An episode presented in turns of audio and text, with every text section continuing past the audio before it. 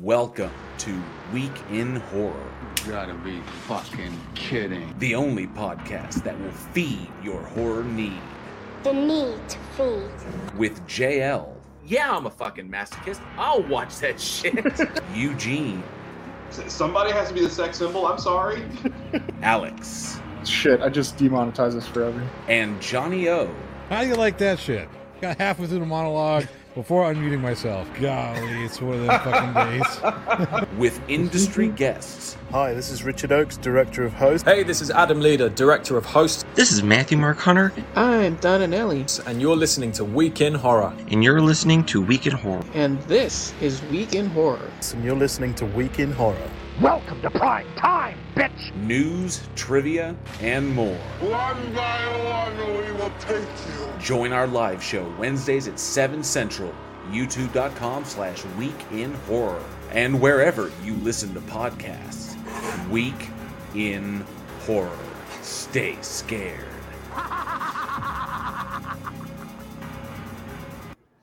That's right. It's Week in Horror. Welcome back, horror fans. It is Wednesday, a little bit past 7 p.m. Central Time. That means it's time for another episode of the Week in Horror podcast, the only podcast that's in the pipe five by five. And this is the season two finale. The finale of season two. Season fucking two. Season two finale. Can you believe that shit? Season two finale. We we have so many things in store for the show tonight. It's going to be amazing. Thank you all so much for joining us, and for all of our podcast listeners who are out there. You've got to get here and check out our live show here on YouTube. So you too, you can interact directly with us with the show and win some trivia prizes, of which we have a whole bunch to give away today. It's going to be a lot of fun. This week we are covering select films released in horror history, September 19th through September 25th.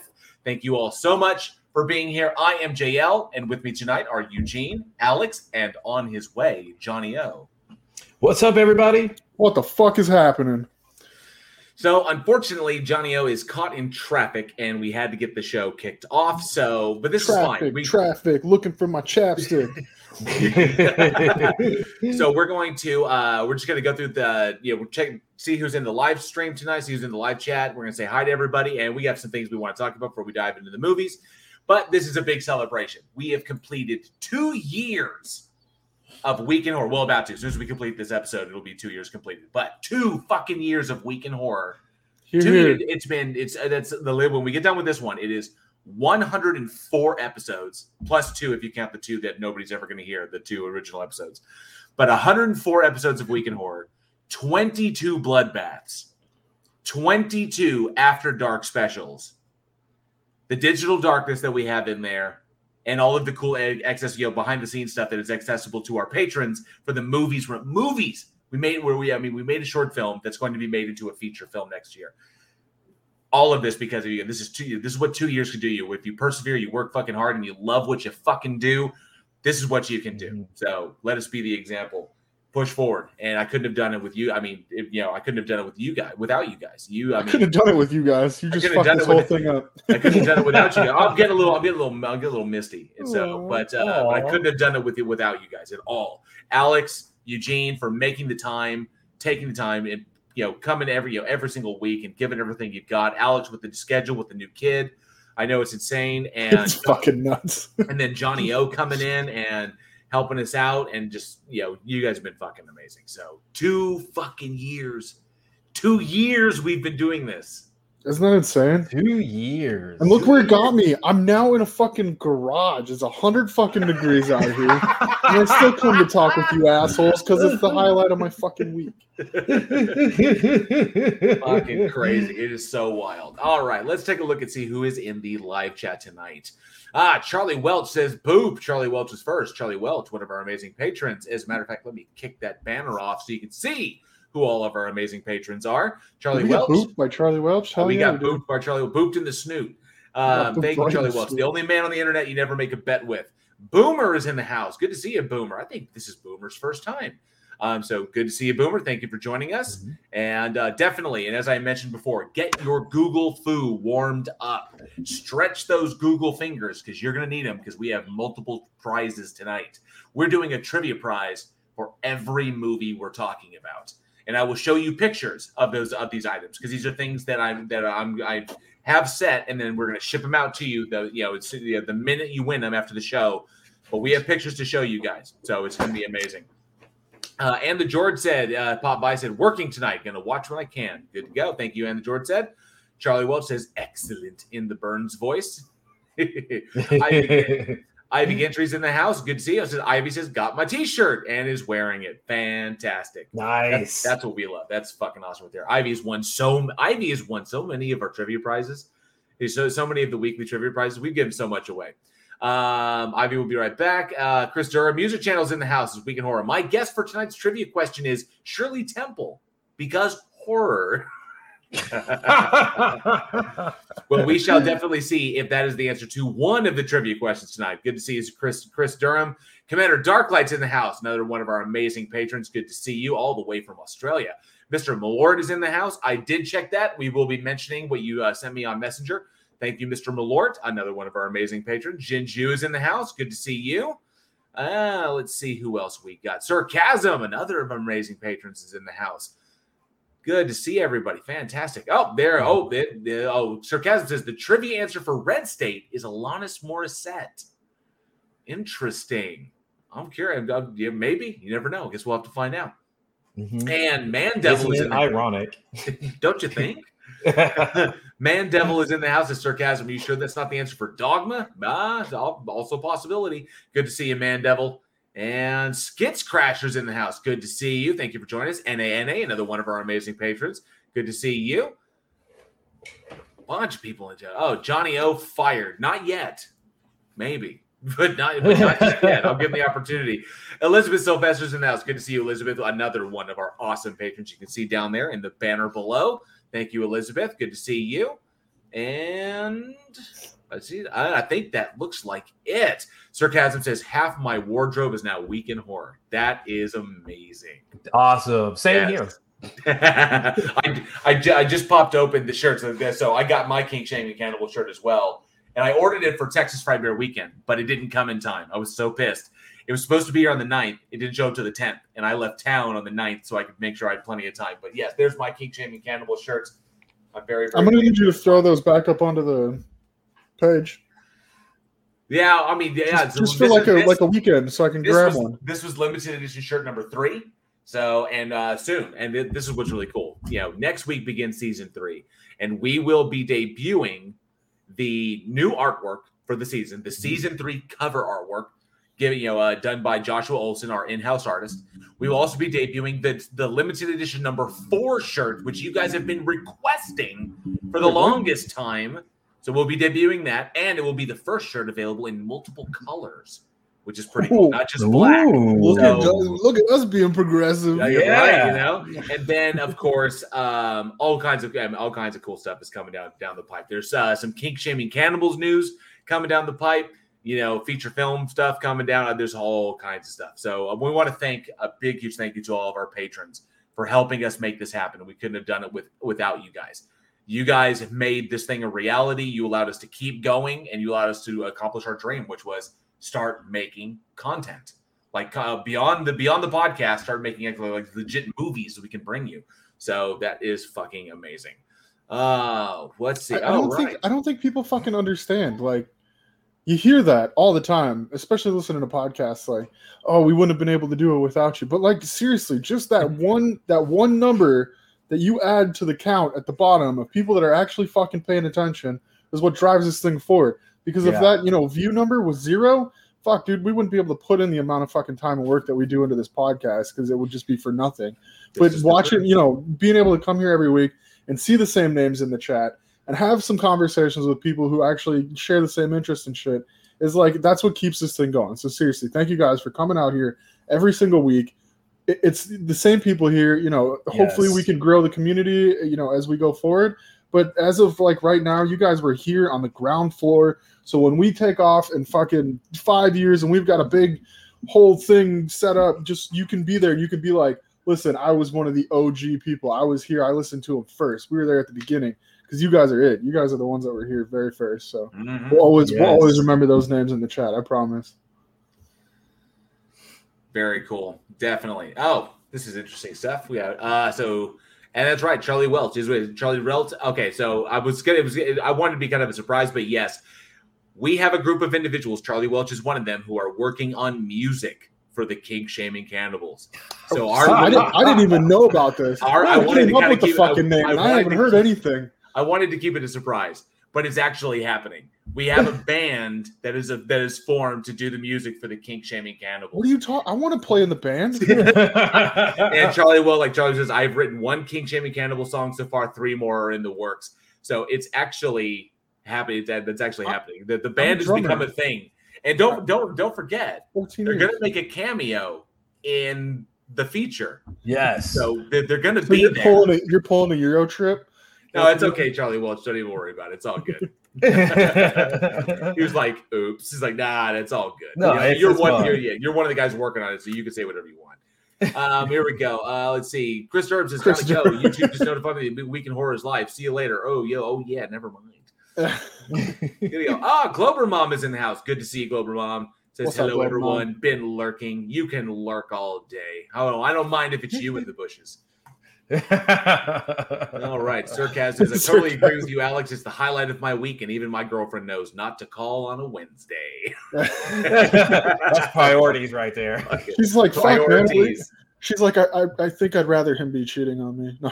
I, I bet he's cheating on me. God damn it. Week in Horror didn't start at 7 o'clock. This Why did it take you longer than usual? All right. So, uh, so a few things while we're waiting for Johnny O uh, to come in, but I wanted to go over a few things uh, before we dive into our moves tonight. So, we had a big, big weekend um, just this past this past weekend at Texas Frightmare Weekend. All four of us went out there. I came down. I, I came back to Texas so I could go. I was there for Friday and Saturday. I think we were. We were. I think uh, I was there Friday, Saturday. So was Johnny, Alex, and Eugene. You were both there Saturday, right? Yeah. Correct. Right.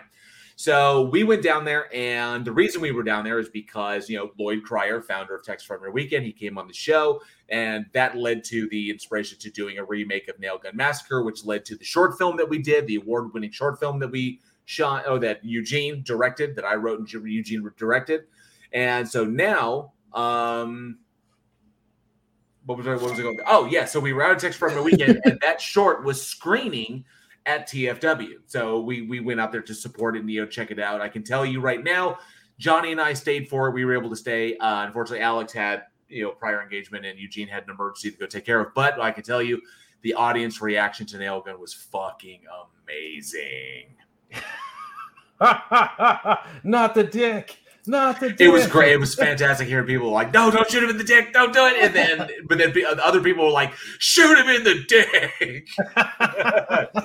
Shoot Fucking up in the dick. And I wish, I wish you both had been there to hear just the, when the credits rolled. When it was like, I prefer it if you stick around. And like this, people were like, "Yeah!" People like fucking just went wild.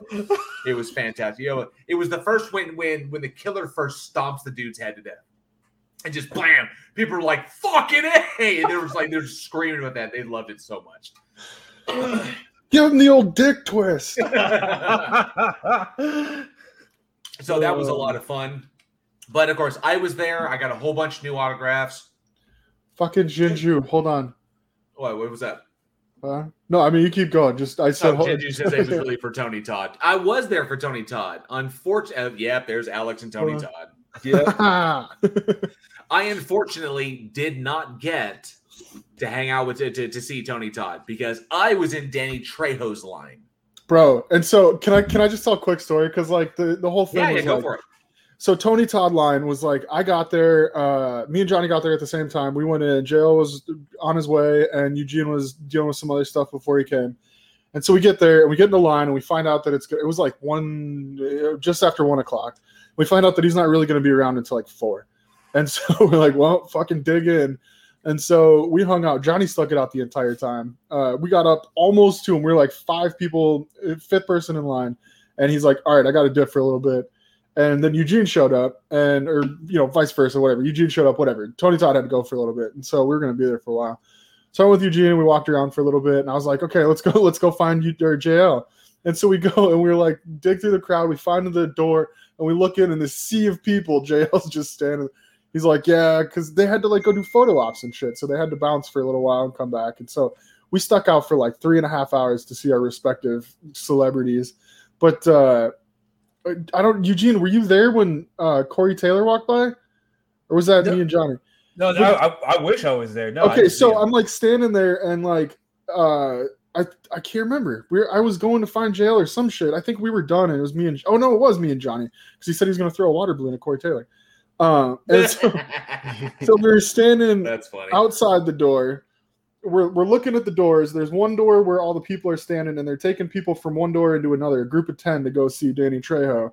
And I look in the door, Danny Trejo's standing in there, and some guy comes running. he's like, Get Corey in here because they got to like do their photo op or whatever. And so all of a sudden, Corey Taylor just comes popping like a booth right next to me, just pops out from this booth and walks by. And he There walks right in Corey. front of me. Yeah. Snapped, a picture of Corey. I'm fucking was in- standing there, and Corey Taylor just brushes up against. I'm like, that was fucking Corey Taylor, bro. And he goes inside and he like, you know, daps up fucking Danny Trejo. I'm like, I'm in the right place. Like, this is definitely what I need to do. This- this- I got this is why machete and here. fucking Corey Taylor. Like, yeah, we're, we're in the right spot. That was great. It was a lot of fun. Yeah, was I fun. was. It Uh, just, it was I- just I- the, the atmosphere was just fantastic. Oh yeah. I, I had I had time while you guys were waiting in the line. I was like, well, I can wait here, but then I was like, uh, you see, and here's another little story to go along to go along with that one. So the, there was only one person there because I've been around celebrities before. I used to do press, you know, uh, for a for for a website, and I used to interview celebrities all the time. Interviewed Cary Elwes, interviewed Costas Mandylor, uh, Norman Reedus, Sean Patrick Flanery. You know, people who are involved in horror films. I used to go out to TFW and do press there's only one person I've encountered that's ever like intimidated me, where I've been like, oh, I'm kind of like that, and that was Traci Lords. Okay, Traci Lords is intimidating is intimidating to me. Why? Because Why? I because I will I'm not I'm, I'm not I'll admit I have a very strong attraction to Traci Lords. She's a very beautiful woman. I find her deeply attractive. You guys And should have was seen how hard Johnny had to push JL to go get I was on. deeply I was deeply concerned that I would go up and be like, "Oh, I'm gonna get your, I'm gonna get your autograph," and like that. She- she's- and she, I'm gonna be like, so I'm gonna be like, uh, she's gonna be like, "Oh, so who can I make this out to?" And, I'm, and she'll look at me, and I'll be like, uh, and she's gonna look at me, and she's gonna look at me and be like, "This motherfucker's thinking of me doing." The, deal. I was like, "No, I don't want her to see that in my face."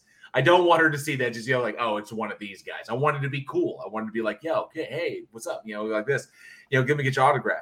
Well Johnny was giving me shit about it and he told me that he would not let me live it down if I didn't go get Traci Lord's autograph and a picture with her, which I went and did. I sucked it up, Buttercup, went and got her autograph on a picture that's currently hanging on the wall. You can't see it right now, but it's over here underneath Danny Trejo. And I was kind of like and like, it says right on it, JL, stop thinking about me with a cock, your cock in my mouth. pretty pretty much yeah it's really actually she actually she wrote bite me which is Yeah, funny so i was so yeah so i was kind of like i just sucked it up and i went and i got it and i was like thank you i was thank you so much i've been a fan i could have said i've been a fan for a long time I could have said that, but I didn't say that. So I was, was like, I've been, I'm a really big fan. Loved you in Blade. Love you, Love you in Cry Baby. Um, Not of this earth. You know, just a bunch of cool stuff. She's like, oh, thank you so much. I was like, so glad you're able to make it out. And you know, with all the craziness, she's like, oh yeah, because we there were a bunch of people that had to postpone or cancel, just you know, because it's insane out there. Yeah. So you know, it was awesome, and she was super, super sweet. And so now I have her picture, I have her autograph, and done. Now Johnny can't give me shit about this. I was worried. I was concerned. I could walk up Danny Trejo and be like, "What's up, Danny Trejo?" Because I've got like seven inches on Danny Trejo. Okay, I've got like Sorry, seven inches. I've got like sorry, seven inches. different joke. I've got like uh, I've got like seven inches on Danny Trejo, and I got him like hundred pounds. But you know, I'm, I was like, Danny Trejo, he's a little guy. He's not that big. It's like, hey, Danny Trejo, there you go.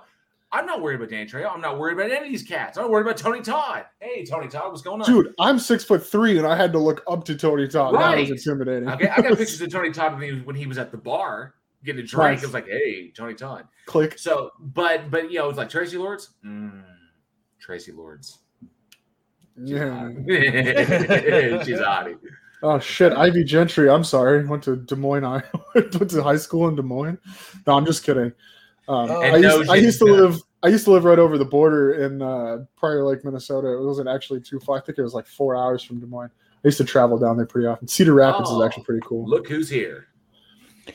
I see you guys decided to start without me. Hey, Yeah, we had to. I'm Never sorry. mind. Some of us actually have to punch a clock, you know. What are you ta- I worked eight to five today. Shut up. Yeah. I worked from eight to five today.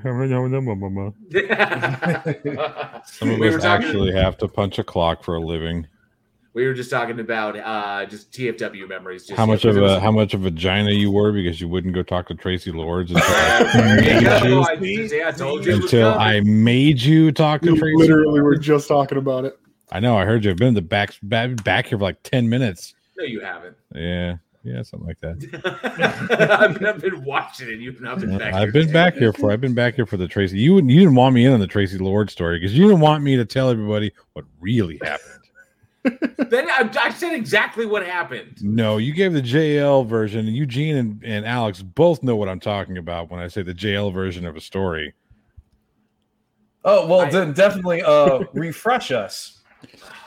Oh no, no! Look at JL. Look at look at him. I don't want to. I don't want to ruin his his Traci Lord story. Oh, you're so full of shit. Anyway, so Ah, no, I'm not actually. I'm not full of shit. It was hilarious. You were so scared. You were like a little puppy dog that peed his little area every time Traci Lords would even like glance in your your direction.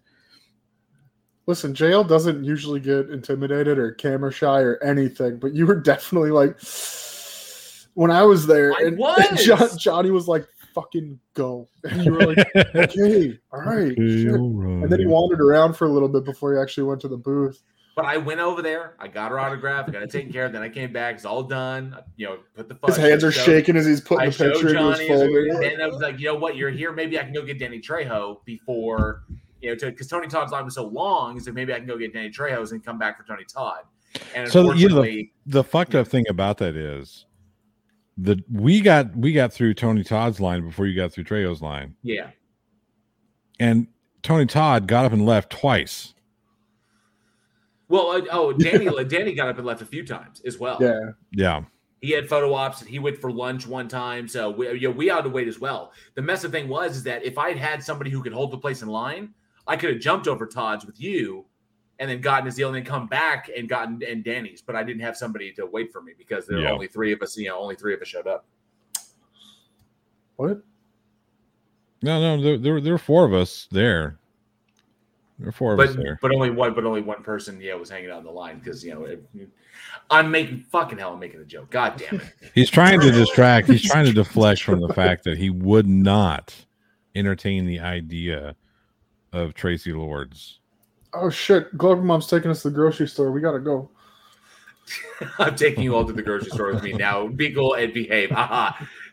Oh, grab grab some snack packs. Love those things. Give me my snack pack. yeah. I have no And snack some pack. Takis and some Dunkaroos, bitch. Oh, so yeah, it was an amazing weekend. We had a lot of fun. Uh, the screening was fantastic. Uh, reaction to it was. Great. I blew Tom Savini's mind. You Oh, You probably Tom, should you- have just said not the mind part. 'cause it would've been a cool. I'm going to edit that. I blew Tom Savini. Frightmare was great. but but it was fu- it, it was amazing because Tom Savini is the absolute chillest dude you'd ever meet. He's totally laid back. Uh, you know, just like it doesn't really react to stuff. He's, you know, I was kind of like, "Hey, Tom, how's it going? So glad you're able to make it. I'm glad you're feeling better because you know Tom Savini was in a car accident. Um, he was actually struck by a car. So, you know, I think he was high. He put it may may When he might have been, he? but he but you know he put pictures of himself up in the hospital when he on Twitter, and I was kind of like, damn, because he got messed up. So he's all like, you know, cool, and he's like, I'm so glad you're feeling better, and he was like, yeah, considering. and I was like, okay, I'll just go and take the autograph that I paid for, and you have yourself a good day. I will go and fuck myself. Thank you, Tom. well, so so he was just all totally cool and everything, and I had him take it. You know, I had the picture I had him signed was the one of him, his sex machine from Dusk Till Dawn. So he's like laid back. He's got the beard. He's got like the fucking you know the, the gun cock. You know, the cock gun. it- the cock gun. And Johnny he was behind me because Johnny was you know was in line with me, and so and you said to him, Oh yeah, it- that was my favorite scene in the film. That scene with uh, with Sex Machine and Greg Nicotero. I said it was awesome. It's like you know the you know here here Greg Nicotero is a new kid in town. We're talking about visual effects and makeup and whatnot, and Tom Savini's letting him know literally that he's still the big dick in town. and Tom Savini goes, "Huh? I didn't think about it that way." I wonder if Greg. I wonder if Greg thinks about it that way. so the, the man sat back and thought of it. He was, yeah, well, he kind of kicked back. He was kind of like, huh, yeah.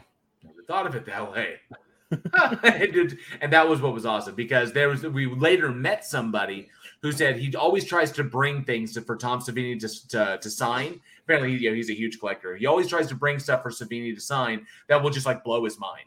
So like, man, I found this, sign this. You know, like I found the original, you know, bag from Friday the Thirteenth. You know, it's like you sign it, and Tom Savini's always just chill, chill as hell. It's like, cool. He had like Sign a it, done. Betamax copy of. Uh, He had a mint condition Betamax Friday the Thirteenth, yeah. the original film. Wow. and he had Yeah. Tom Savini sign it. And Tom Savini was like, "Huh, there you go, bud. Thanks." Just like no, like like no reaction. Like one of the rarest items out there. He's like, "Yeah, cool. Yeah. I've seen it all." Speaking of reactions, did you tell him that? Did you tell him the, the CJ Hughes story? oh, CJ. Oh, of course uh, not. Of course No, not. of course he didn't. Of course he didn't. Mm, Well, I mean, uh, you mean CJ Graham? that's what I meant. CJ Graham. Sorry. Right. Okay. Uh, Oh well, yeah. Look at that face. JL thinks there's no story to tell. That right there tells you there's a no, story we hung out tell. online. I got we well, we hung out online. I got the mask. I got the the the Friday mask, which is hanging in you know up, up It's up there. Yeah, so it's, it's it's out of range. Actually, if I move up the camera a little bit, Yeah, there it is. Yeah, it's a little dark. Oh, It's a little dark. Yeah, it's a It's little above the dark, but- door. Hey, did you? What is that? You you hung clothes back there. What are you doing? That's where Jason No, goes. That, that is where Jason is going to go. Um, Angela is currently setting up her office next door to me, Oh, and okay. she needed to make some room because that stuff goes in that closet. So it's it's temporary storage. Oh, so you should just put a head back there, and then you know it'll work for now. Well, J- Jason will go. Jason, and this is the cool thing. Jason has been ordered, and Jason is being made currently. Are Tape. you fucking kidding me? I shit you not. you could have made that uh, for you could have made that for like sixty bucks. six weeks. It is- it's six weeks to six weeks to construct. It is on the way. Uh, steel frame, poly uh, polyurethane resin, and everything is custom designed on it. And if you want to see, because this is the idea. So anybody anybody in the live chat looking, see that closet right back there. Jason is going to be standing in that closet, and the lighting is on the way. The interior of it is going to be lit like it's underwater. Yeah, And so dope. Jason That's will be badass. in there. So, and I will share this because I shared this earlier with uh with um Alex. I will share His the screen. Alex. And this is the Jason that will be going in that spot. Yeah, it's cool. Badass. So I am extremely happy with that. Very That is a life pleased. size, what, six foot three? He's six foot three. Yeah. Yeah. Steel frame, resin, silicone, fucking polyurethane, motherfucker. Yes, I'm very pleased. You can zoom in, all of that, that, that everything custom done exactly to specification. So I am extremely pleased with that. And that is So currently, here we are in CJ's line. So yeah, so but so that you know, so that is going over there in the spot. So that's going like legit in the studio. So that's going to be badass there. That, that Um, be so yes, cool. back to That would CJ really Graham. cool. CJ Graham played played Jason in Friday the Thirteenth Part Six. Part six. So part six. The, the the one that's going in the closet. That's Part That's Seven. part that's seven. Kane Hodder. That's Kane Hodder. Yeah, And so, so CJ Graham is doing that. CJ Graham is a beast. You know, like the dude's just huge. he's so still anyway, doing steroids, which is you know at, at our that, age. you're gonna get us fucking sued. Well, no, look, I guarantee he can't. He can't sue us because then he'd have to submit to blood testing. Anyway, Now he's I'm not coming on the any- show. I am not making any claims about CJ Graham, but uh, he's get him the jacked. Okay, fuck. the dude is still he's a beast. jacked, Okay, so right? nonetheless, nonetheless, He's in his sixties and he's jacked. anyway, he had masks to sign. He had he had masks that were the that were modeled after this the Friday Six mask. I had him sign one of those. It's currently up on the wall. Anyway, So so, we, we were in line. No, hang on. So I'm trying to remember. We were in Uh-huh. line. Yep. We went and we went forward and we were just chatting. He asked me about weekend Horror because I was wearing the weekend Horror shirt. Okay, so so I'm going to stop you right there. He didn't ask you about weekend horror. All right, he sees us walk up. He looks at your shirt, Yeah. and then he gets this look on his face where he's trying to like the the wheels are like trying to line up, and he's thinking about it. He's thinking about it. He goes, Weekend Horror, and JL fucking like rapid machine gun fires the entire life story of Weekend Horror, the entire two year Oh, story no, it of was Weekend not Horror. to you. I gave him It- the elevator pitch. Shit. The elevator pitch, if the elevator went from floors one to 100 at fucking 1950s pace, maybe. You, you, you realize why I don't believe shit that comes out of this man's mouth anymore. Right? look, look. You Eugene and Eugene and Alex both know that in this type of situation, the person to believe is not you. What I'm saying is, so Johnny just throws us right in the fucking middle. I, I am putting the kids between the parents right now. Okay, so CJ looks at you and like I said, you give this rapid, you know, rapid fire about you know the two year history, and it's a brief. Okay, it's an abbreviated two year history, but it's still the Oh, rapid no, fire two year history, right? abbreviated, dude. I want to make it quick. I don't want to sit there and get you know, right? like, No, I'm, I'm, yeah, I'm throwing you a bone. He You goes, log line it. That's I what no, I didn't want to Podcast mind. I'm not going to log sit here and filibuster in front of CJ Graham. Well, it was a dark and stormy night. I to. I so I gave a ring to my good friend Eugene, who I met previously upon a project that we worked on. As a side story, I met Eugene on another. It wasn't like And that. I was like, okay? tally ho, good actually- actually, it kind of even was. like- It kind of was like that. It kind This of whole gave him- story has now taken longer than the entire interaction with CJ. well, yes, it's true. So anyway, anyway, CJ's like he, he CJ stops JL. He's like, no, no, I'm trying to remember whether or not I've done this show. And I look at JL and I'm thinking to myself, this is your opportunity. and he just freezes. That I did. Oh no. Yes, No, you did. No, no, no, no. It's not because Deer you the said no. headlights? Hang on, hang on. Deer, No. like a I whole herd froze. I froze because I was not planning on approaching CJ in that manner about being on Week in Horror. The Doesn't manner matter. does not matter. Thank you, Eugene. Sometime opportunity knocks. I'm looking at I'm gotta looking go. at I'm looking at JL and I look at CJ and I look at back at JL. And I, look, I said, so CJ, would you like you know if you ever you know if you ever would like, we would love to have you on the show. And JL looks at me like, what the fuck are you doing? What are you doing? I have no, and the And I- reason for that, I no, said- no, no, no. The reason for that, I have nothing to give him. I Doesn't have matter. no business cards on Doesn't matter. I have no merchandise that I can show him. I have Doesn't nothing matter. at all. I just have the shirt on my back. Yep. So he's Except looking. here's the thing: you got the shirt on your back, so he sees Week in Horror in a fucking email that's like, "Hey, we'd love to have you on the show." He's gonna be like, "Fuck, that's the guy from the convention." Maybe I I should look at this I didn't have his email, and it'd be inappropriate for me to approach him at a convention and be like, "Hey, can I get your email?" Well, you didn't have to. You put the No. seed into his The mind. best, no, the That's best thing is this is like, by the way, I run a horror podcast. This is the shirt for it. Here's our card. If you're ever interested in being on the show, give us a holler. Here, I'm about to get blamed for not picking up. The That's business card. it. You are.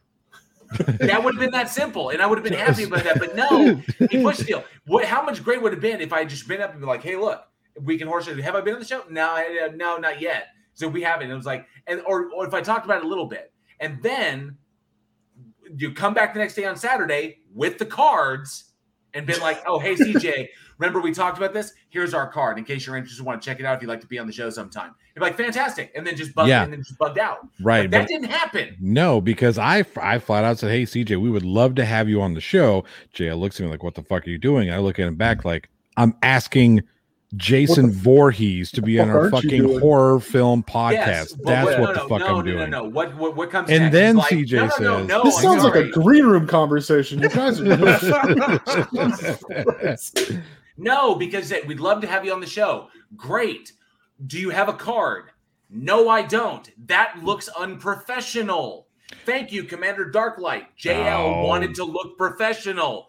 If I say, "Hey, I'd like to have you on the show," sure. Do you have any material? Do you have uh, like a business card? Do you have something? It's like, no.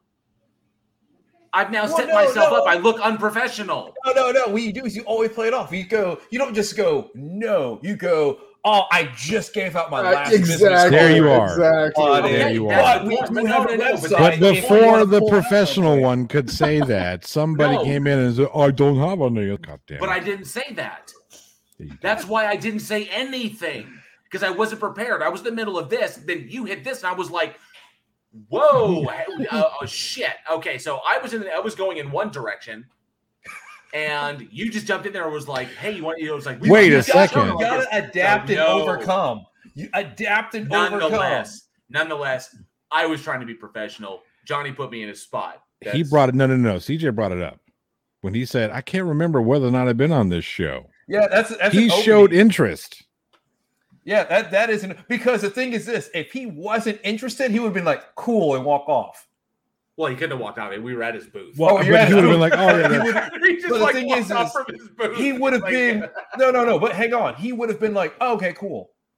And then like that's it, the end. Yep. But if he's like, man, I don't remember if I, uh, he's starting to kind of recall a little bit. That is That's a great. sign of And he, interest. he'd been like, okay, cool. He's like, nah, he's like, he's like- he'd been like, fine. I'm like, great. Autograph, move on. Come back Saturday. Hey, CJ, just want to let you know, Week in Horror Shirt, you asked about it. Here's our card.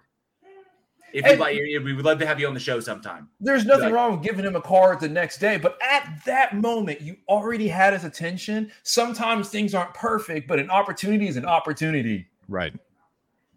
That you you Then- just you just gotta like just roll with it, just and just be like, well, hey, I just gave out my last business card.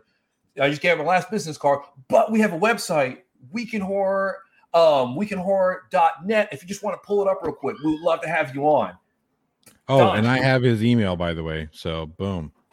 Done. Fantastic. That's that's great. So nonetheless, God, this thing blew up way out of fucking proportion. Nonetheless, JL got mad at me because I wanted to put Jason Voorhees on our horror show podcast.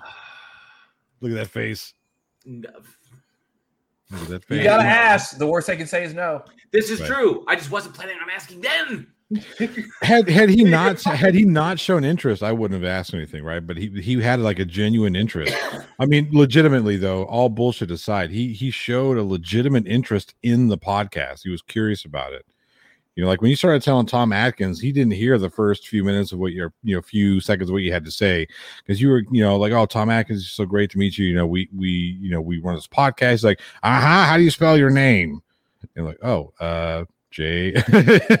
and then, you know, after he signed it and looked up and kind of then he engaged and was you know, he was cool with having that just brief little conversation and uh and that's actually another Well, funny yeah, story. But I was also telling you, but I was also telling you, it was like it was amazing because it was like we, we got, and I was leading into we got the opportunity to share your movie. No, no, no, no, no, no, no, no, no. I'm not saying you did. No, no, no. That's not what I'm saying. I, what I, what I'm, I'm comparing the two interactions. Like Tom Atkins was cool, especially after the fact. After you got to, after he kind of looked up at you. CJ was he he got he was interested when we were walking up because he saw the Week in Horror podcast on your Ah. T-shirt.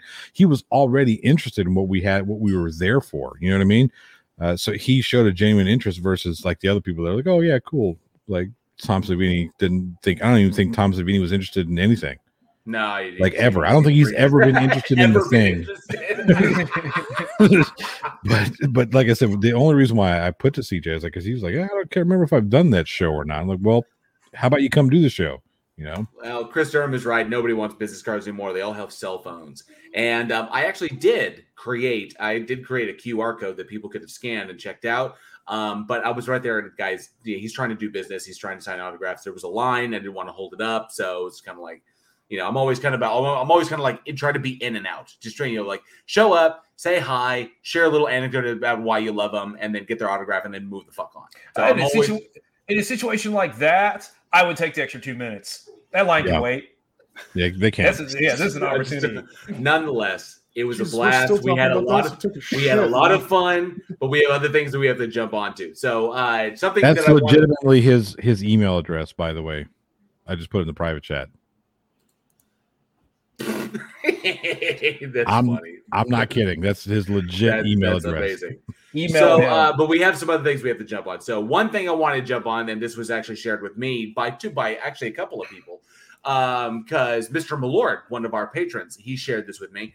So, apparently, it's this thing. Uh, the what is the website? I got to make sure I get the website correct. Um, the website is so basically, if you want to get paid to watch horror films, this is a promotional thing. That Oh is shit! I already done signed in- up for this. Are they running it Exactly, yeah. again?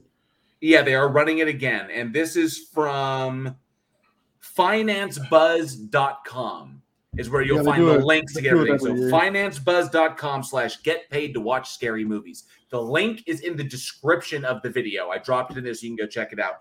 Fill out some information, tell them why you should be the one chosen, and you get paid to basically watch a bunch of horror movies and then write a review and then basically write They'll pay you about them or- fifteen hundred bucks. You get like you get like nine days to watch them or something. Yeah, and, And, then you uh, like and then you review review them, them. or you like like like tick. Uh, Well, and what they do is what don't they do is uh, they give you like a Fitbit.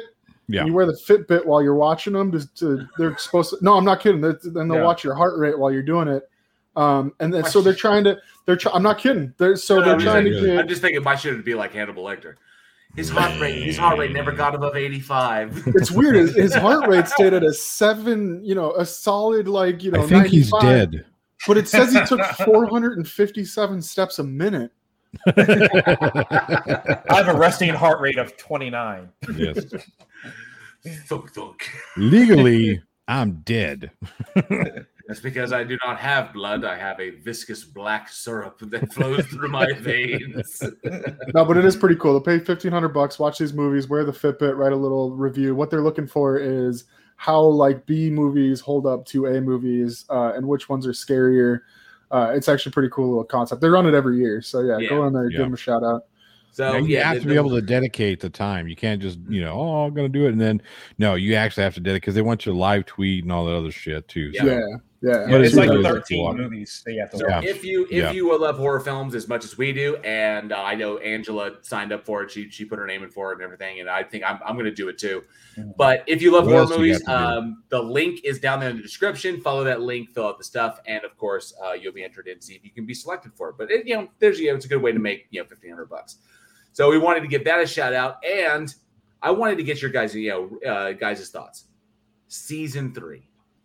Oh shit, we're gonna three is out continue to do it. We're going forward with this. No, no, so season three. I was going to say, I think, one. I think The Walking Dead's at season 11, JL. Yeah. Hey, Travis Brown is in the chat. Says, "Hey, Week in Horror guys, finally made it to your live stream. Good to What's see up? you." Welcome. Travis. Thank you, Travis. He says, "I wonder how many sleepless nights to watch horror movies for research." My friend, you have no fucking idea. No clue. as many as it takes. As many as it takes, Yes. and I just keep watching them. I am, I am. It's like I'm just numb to the world now. It's just a steady stream of just gore and horror all day long. Um, Did you say yeah, gore and horrors? Gore and well, mm, Mm. gore. Depends on how late the nights get. horror gore. So you did. So you did get Traci Lord's number. Uh, no, that, that he's talking about Dee Wallace. Oh Uh, yeah. Yeah. There's a, there's a gilf. But uh, She is such a that's just- sweetheart. just- she's an absolute sweetheart. I mean, oh, come on, think about it, guys. Dee Wallace. She was when our moms went around. She was the mom. She was Yep. the mom that we that that raised us when you know in the movies. E.T.'s Elliot. mom. You Yeah. know, E.T.'s mom, Cujo mom, the Howling mom. You name it. She she. I mean, that's Was she a mom in the Howling? Uh, no, she was a she was a hot wife in the. She was in just Howling, a yeah. She was just a lady you wanted to invite over. Pretty much. I'm sure by the end of that movie, she probably was a mom. You know what I'm saying? But yeah, D Wall No. kicking ass, kick, kick, kicking ass, taking names, and uh, loved her to death. And she was an absolute sweetheart. She and Danny Pintauro met the both of them. Uh, That's were another thing that next to each JL other. won't tell you about. JL won't tell you about how D Walls was hitting on him. Dee Wallace was not hitting on me. Fucking Oh, hell. God, We're trying to move go. on. She was She she was so flirting. She Eugene was so flirting with D you. Wallace complimented my beard. That is all she did. No, that's She not all she did. complimented the beard. She said, "You look good with the She's like, you got a nice Like, beard, and by beard, I mean your. What she said was, Listen, she didn't have to compliment your beard. That means she wanted to compliment it. "Look, oh, it's not it." No, hang on a second. She didn't just say, "Hey, JL, you have a nice beard." No, what she said was, "Man, I like your beard too. You know, us old ladies like beards like that." And she was touching her face and kind of that. Yes, what she, did. said. That is exactly what she said. JL Warren, you were too busy, like in the moment, thinking, "All right, sweet, I'm about to get D Walls, and I'm about to get Danny Pintauro. It's going to be amazing. It's going to go on my wall." She was hitting on you. You couldn't hear. her. I heard her. I watched her as she said it. She was touching her face. She was averting her eyes from you. She was hitting on you, JL Warren.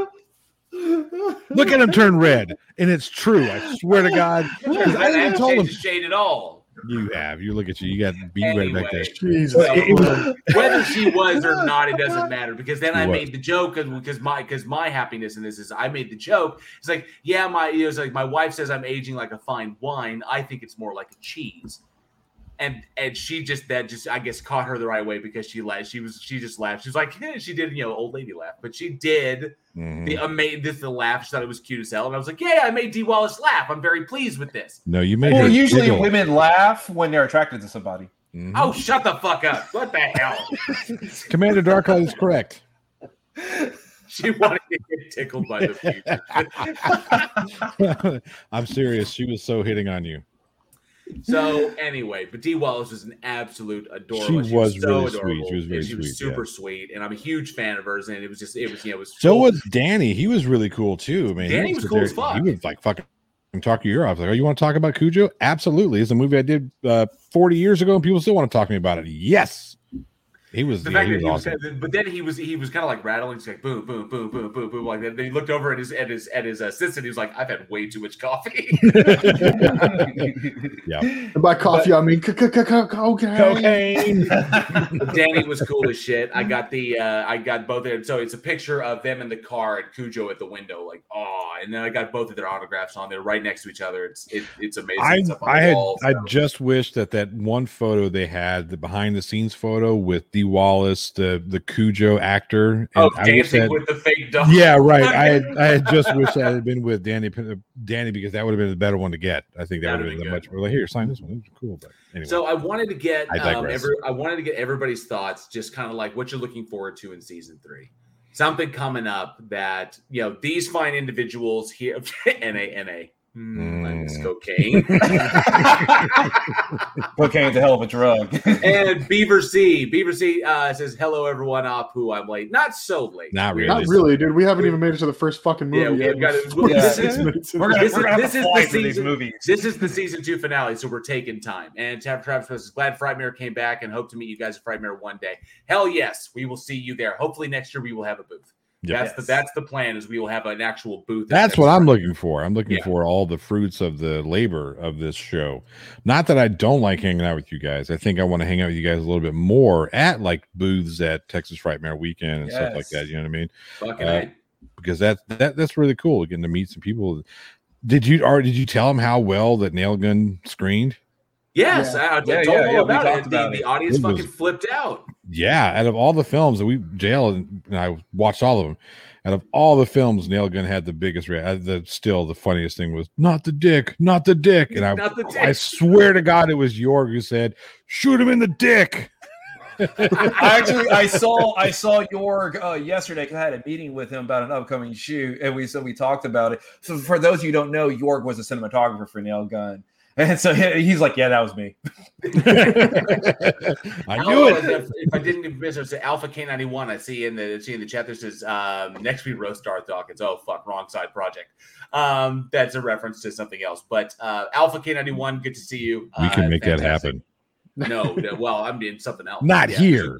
Yeah, well, because earlier uh, there's, a, there's a reference. Uh, Johnny Johnny O recently hit 5,000 subs on his personal channel, and so there was Congratulations. there was a there was a roast of Johnny O Mhm. that a bunch of people you know, showed up and just roasted the fuck out of him. I hope mine was okay. I hope I hope mine. You know, Yes, you did great. You did great, It was JL. Well, I'm asking the guy I roasted. That was good. It was a good one. It was a good one. It seemed to get a You- couple. You're great at of roasts. I can only imagine. What's that supposed to mean? No, Means you're a good at. cook. I was giving you a that a fucking joke? compliment. Is that a What? fat joke? Yes.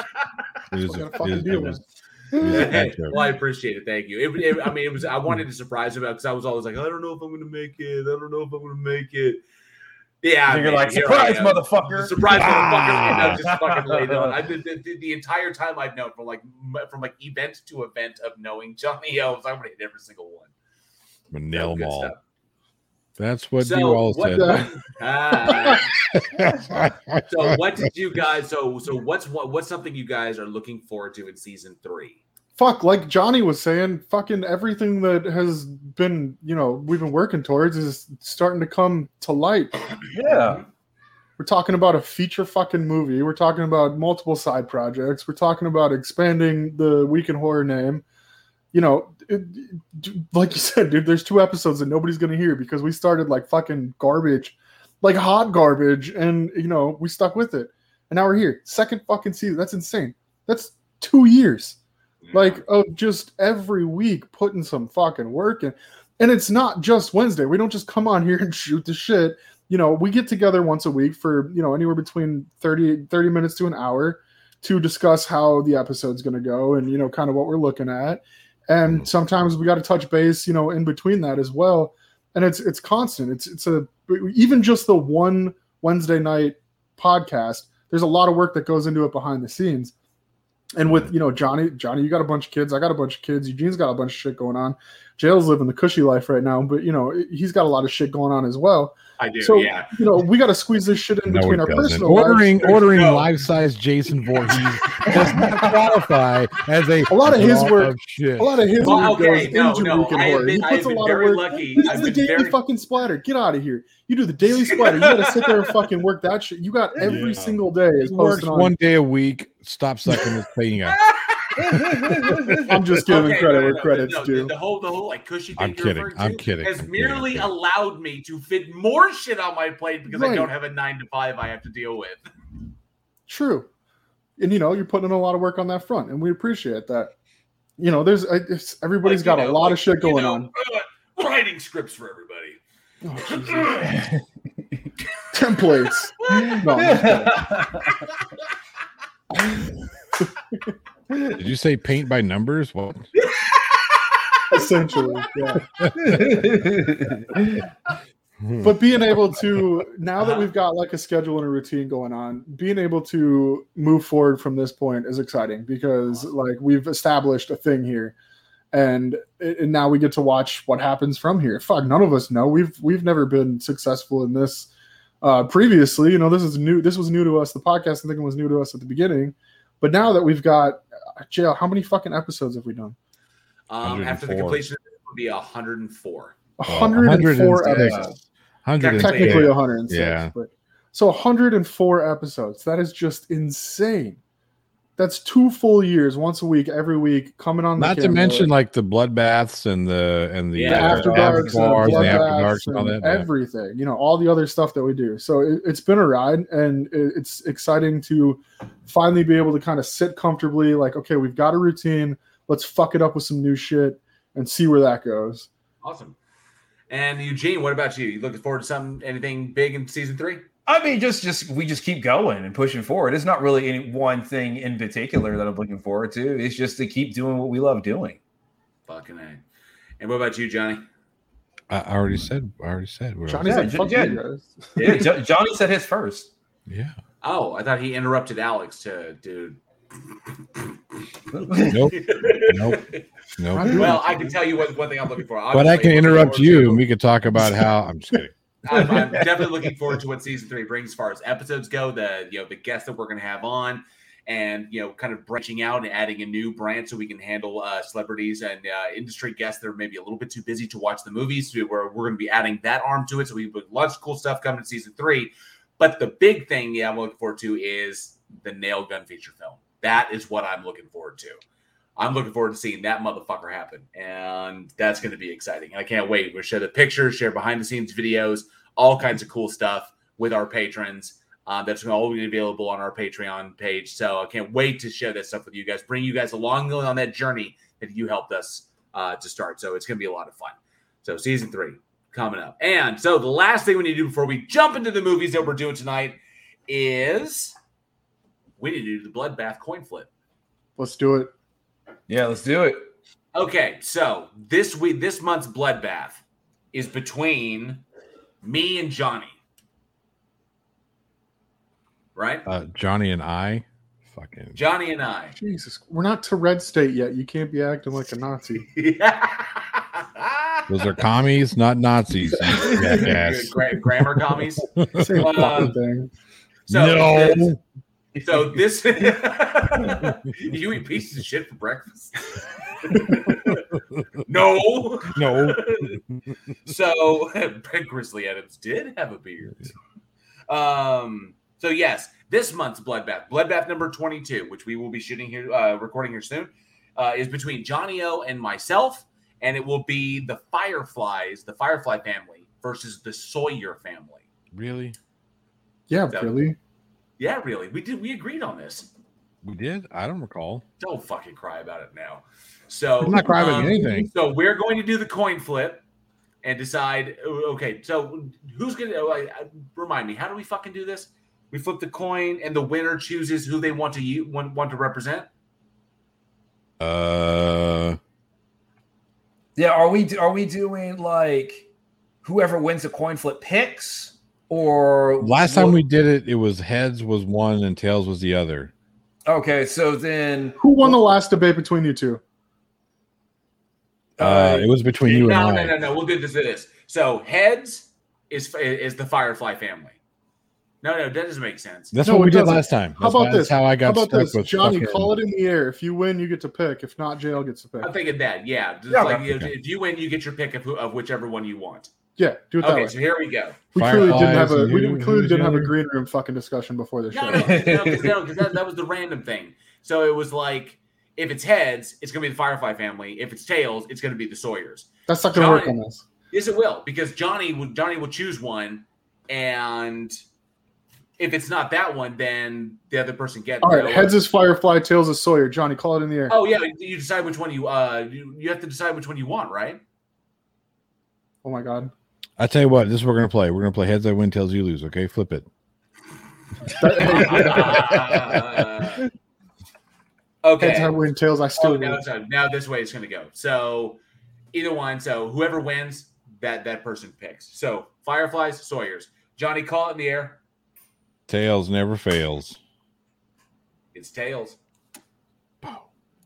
It's the only thing I'm gonna win because I don't really care about these families. Uh, I'll take the Sawyers. I'll let you have the easy one. Oh, you give me the Fireflies. I'll give you All the right. easy one. You're All so, right. so you're so dead. We'll see what happens. Well, you were going to lose either way. All right, you got that. Only because you're sleeping with one of the judges. Alex, Johnny by the a- way, I need you to stop doing that, okay? Travis Travis Brown says the Tom Sawyer family. Yep. Yep. All I got, so I got so Rush on my side, motherfucker. So Johnny O is taking the Sawyers, and I am taking the Fireflies.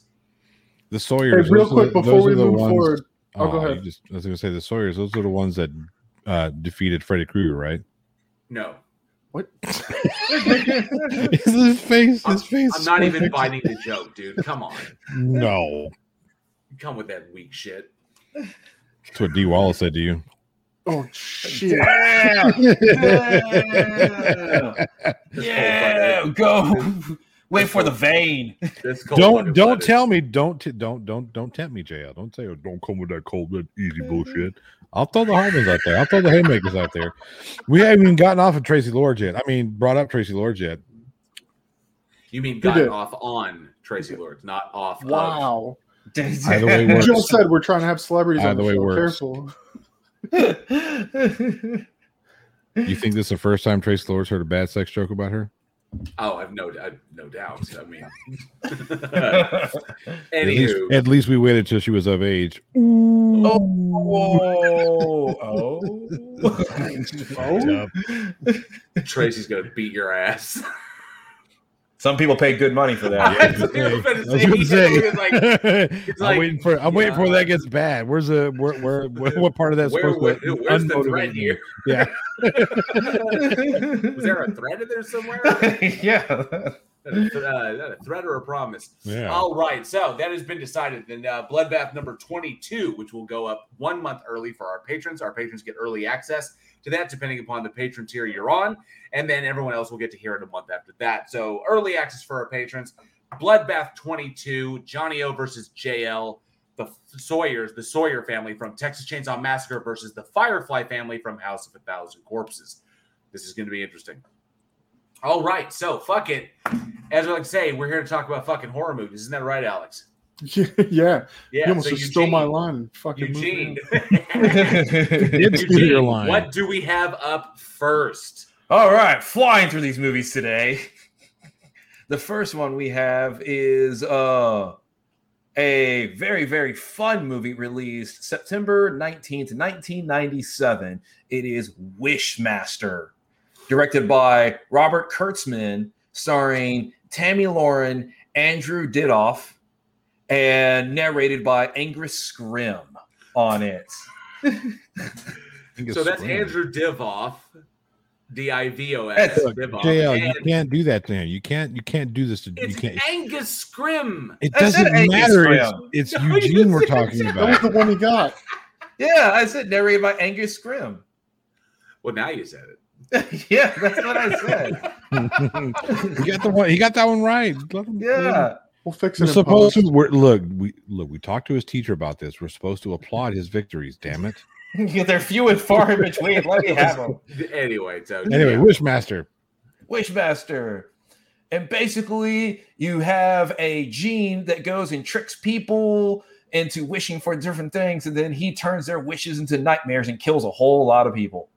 And shit gets real. There it is. Yeah. had to fucking had to end it on a shit gets real for sure. God. That's not even that's not even fucking touching it lightly. If you haven't seen the movie, it's like you've seen this story a hundred fucking times before. Be careful what you wish for. Mhm. Because Mhm. you could be like, you know, I want shit. Now I'm not gonna be able to come up with, you know, I want a nice car, but you know, but then there's like some fucking way to fuck it up and kill you with it, and it's terrible. And if you watch Supernatural, um, they the touch on idea, it yeah, the idea of the twisted Witch. They there was an Right. episode Yeah. of X Files. There was the there was an episode of the X Files that actually did this. yeah, they did great. where Mulder. Mulder found a genie, and then at you know, like it's just, I wish for world peace. So the genie made everyone on the planet Everybody disappear for him. leaves.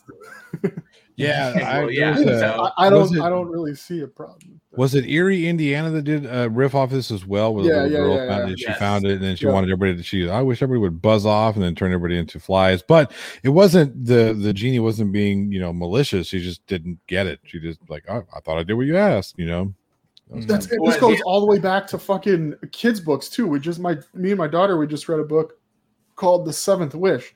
Mhm. And there was a fish that when you caught it, you know, it would give you a wish. And she, you know, this kid wished for something and learned real fast that you know not every the things that you want aren't necessarily the things that you want. The Agree, oldest yeah, instance of this one I saw was um, uh, the monkey's paw. You guys remember that short Yeah, story? oh, fuck Yeah, And- yeah, of course. Yeah, that was uh, I, we watched that and we watched that. I think like sixth grade. It was great. That was a re- that was a recent. There was a film version of that done with um Stephen. Um, oh God, fuck yeah. Uh, Stephen From- Gutfeld. Fuck yeah. no, no, no, no. Great shit. name. He was from Avatar. I'm too busy to be on fire. He was in Don't Breathe. Uh, Oh, um, yeah, Oh. yeah, yeah, yeah, yeah. yeah. Uh, The badass dude. not Dorf. Yeah, he uh, played the general in yeah, Avatar. in Avatar. Yeah, Yeah. I'm just- I can't remember his last name, but I I'll can't remember, remember it. his last name, Continue, yeah. continue on. I'll remember it. But he did a ver- he did. There was a movie version of the Monkey's Paw where he was brought back to life by the Monkey's Paw. And he So okay, yeah. So yeah. uh, in the version that I saw, of the monkey's paw, the parents find, you know, this dad finds this monkey's paw, he makes a wish on it, and one of the he needed money to pay some sort of bills, but the way that the wish came true was that there was an accident at his son's work that killed his son, so the insurance money paid him out the exact amount of money that he needed, and then his wife wished that his son came back to life. So in the middle of the night, there's like this, you know, banging at the door that it's implied that it's the son trying to get back in and this old man looks for the monkey's paw so he can make the one last wish that you know i wish my son dead buried you know and then that's when the the door stopped banging and then he throws the, the monkey's paw in the middle of the of the uh, forest but that was the yeah that, like i said i saw whenever i saw wishmaster the first time that was the first thing i thought of was a monkey's paw because of that you know that twisted wish Yeah. Mhm. Stephen Lang. That was it. lang there it is Oh, okay.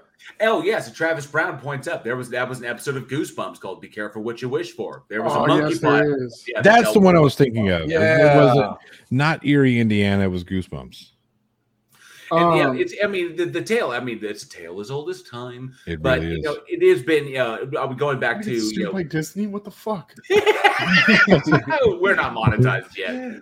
So, but th- and then that's what it's like. It's an enduring story. It's an enduring myth. You know that, that Yeah. what you want. You know, ex- you, people you typically don't know what they want. You may want something right now, but you know, you you know, it's, when you get Be it, it careful always what you loses, wish, It always loses its luster because Mhm. you think you want it now, but after you get it, things change.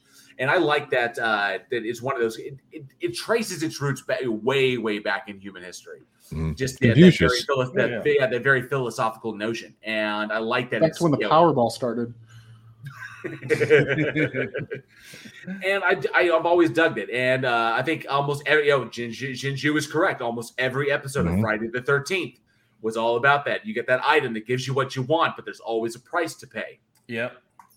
So and I and I like and I like this one, of course, and then a magnificent villain, uh, played by uh, by um uh, by Divoff, Andrew Divoff. Man, he started out as a magnificent villain, but as the series went on, he just turned into like some sort of shitty Power Rangers well, villain. well, he was he was only in the first two. No, I know, and then I know. the second two, yeah, he he he didn't reprise the role, but He- the first one because he, was read the script and said, "I need to wipe my ass. I'll take this script. Thank you." Yeah, in the set in the in the second one or in the first one, he was absolutely amazing, and I thought he. I mean, this is a brand new horror icon. Now, given the pedigree that was behind it, you got Andrew Divoff, who's a magnificent character actor, looks the role, has the voice, and then uh, of- you know, and then of course. The kind of creation behind it, you have a fantastic, you know, legend that everybody's familiar with. You know, great, uh, great effects, great monster design, and a script co-written by one of the guys who wrote Hellraiser and you can see the parallels when you start thinking about it. You know, you know uh, the alternate, you know, the creature from the alternate dimension, bringing someone to that one. You know, you summon me here. You made a wish. You open the puzzle Right. box. You see a lot of great similarities between them. Whereas in the Cenobites are offering like immortality with pleasure and pain. He's offering whatever wish you want, but the downside is, you know, I get your fucking soul. So I get to I like- interpret that wish how you how I and feel. interpret, fit. yeah, unless Yeah. you Yeah. unless you word it just right, which is the whole. but there's you know, no, there's like no way. Well, you have to word it. Yeah, I mean, she did at the end of the at the end of the Yeah, film. I mean, She yeah, yeah, worded that's just- but she made it very simple. Nothing that I wanted is just this is the I I want him to not be drinking on that day. Granted, Fuck then, all that. the, then, then uh, reverse all the events. None of the events took place. Done. Yeah. Which is important fact to remember. She made an unselfish wish. Yep. There it is. Yeah. hmm God, now that you say it, it's in so many fucking stories. Yes. Yep. That's That's crazy. the that's, Wishmaster that's the way. Great.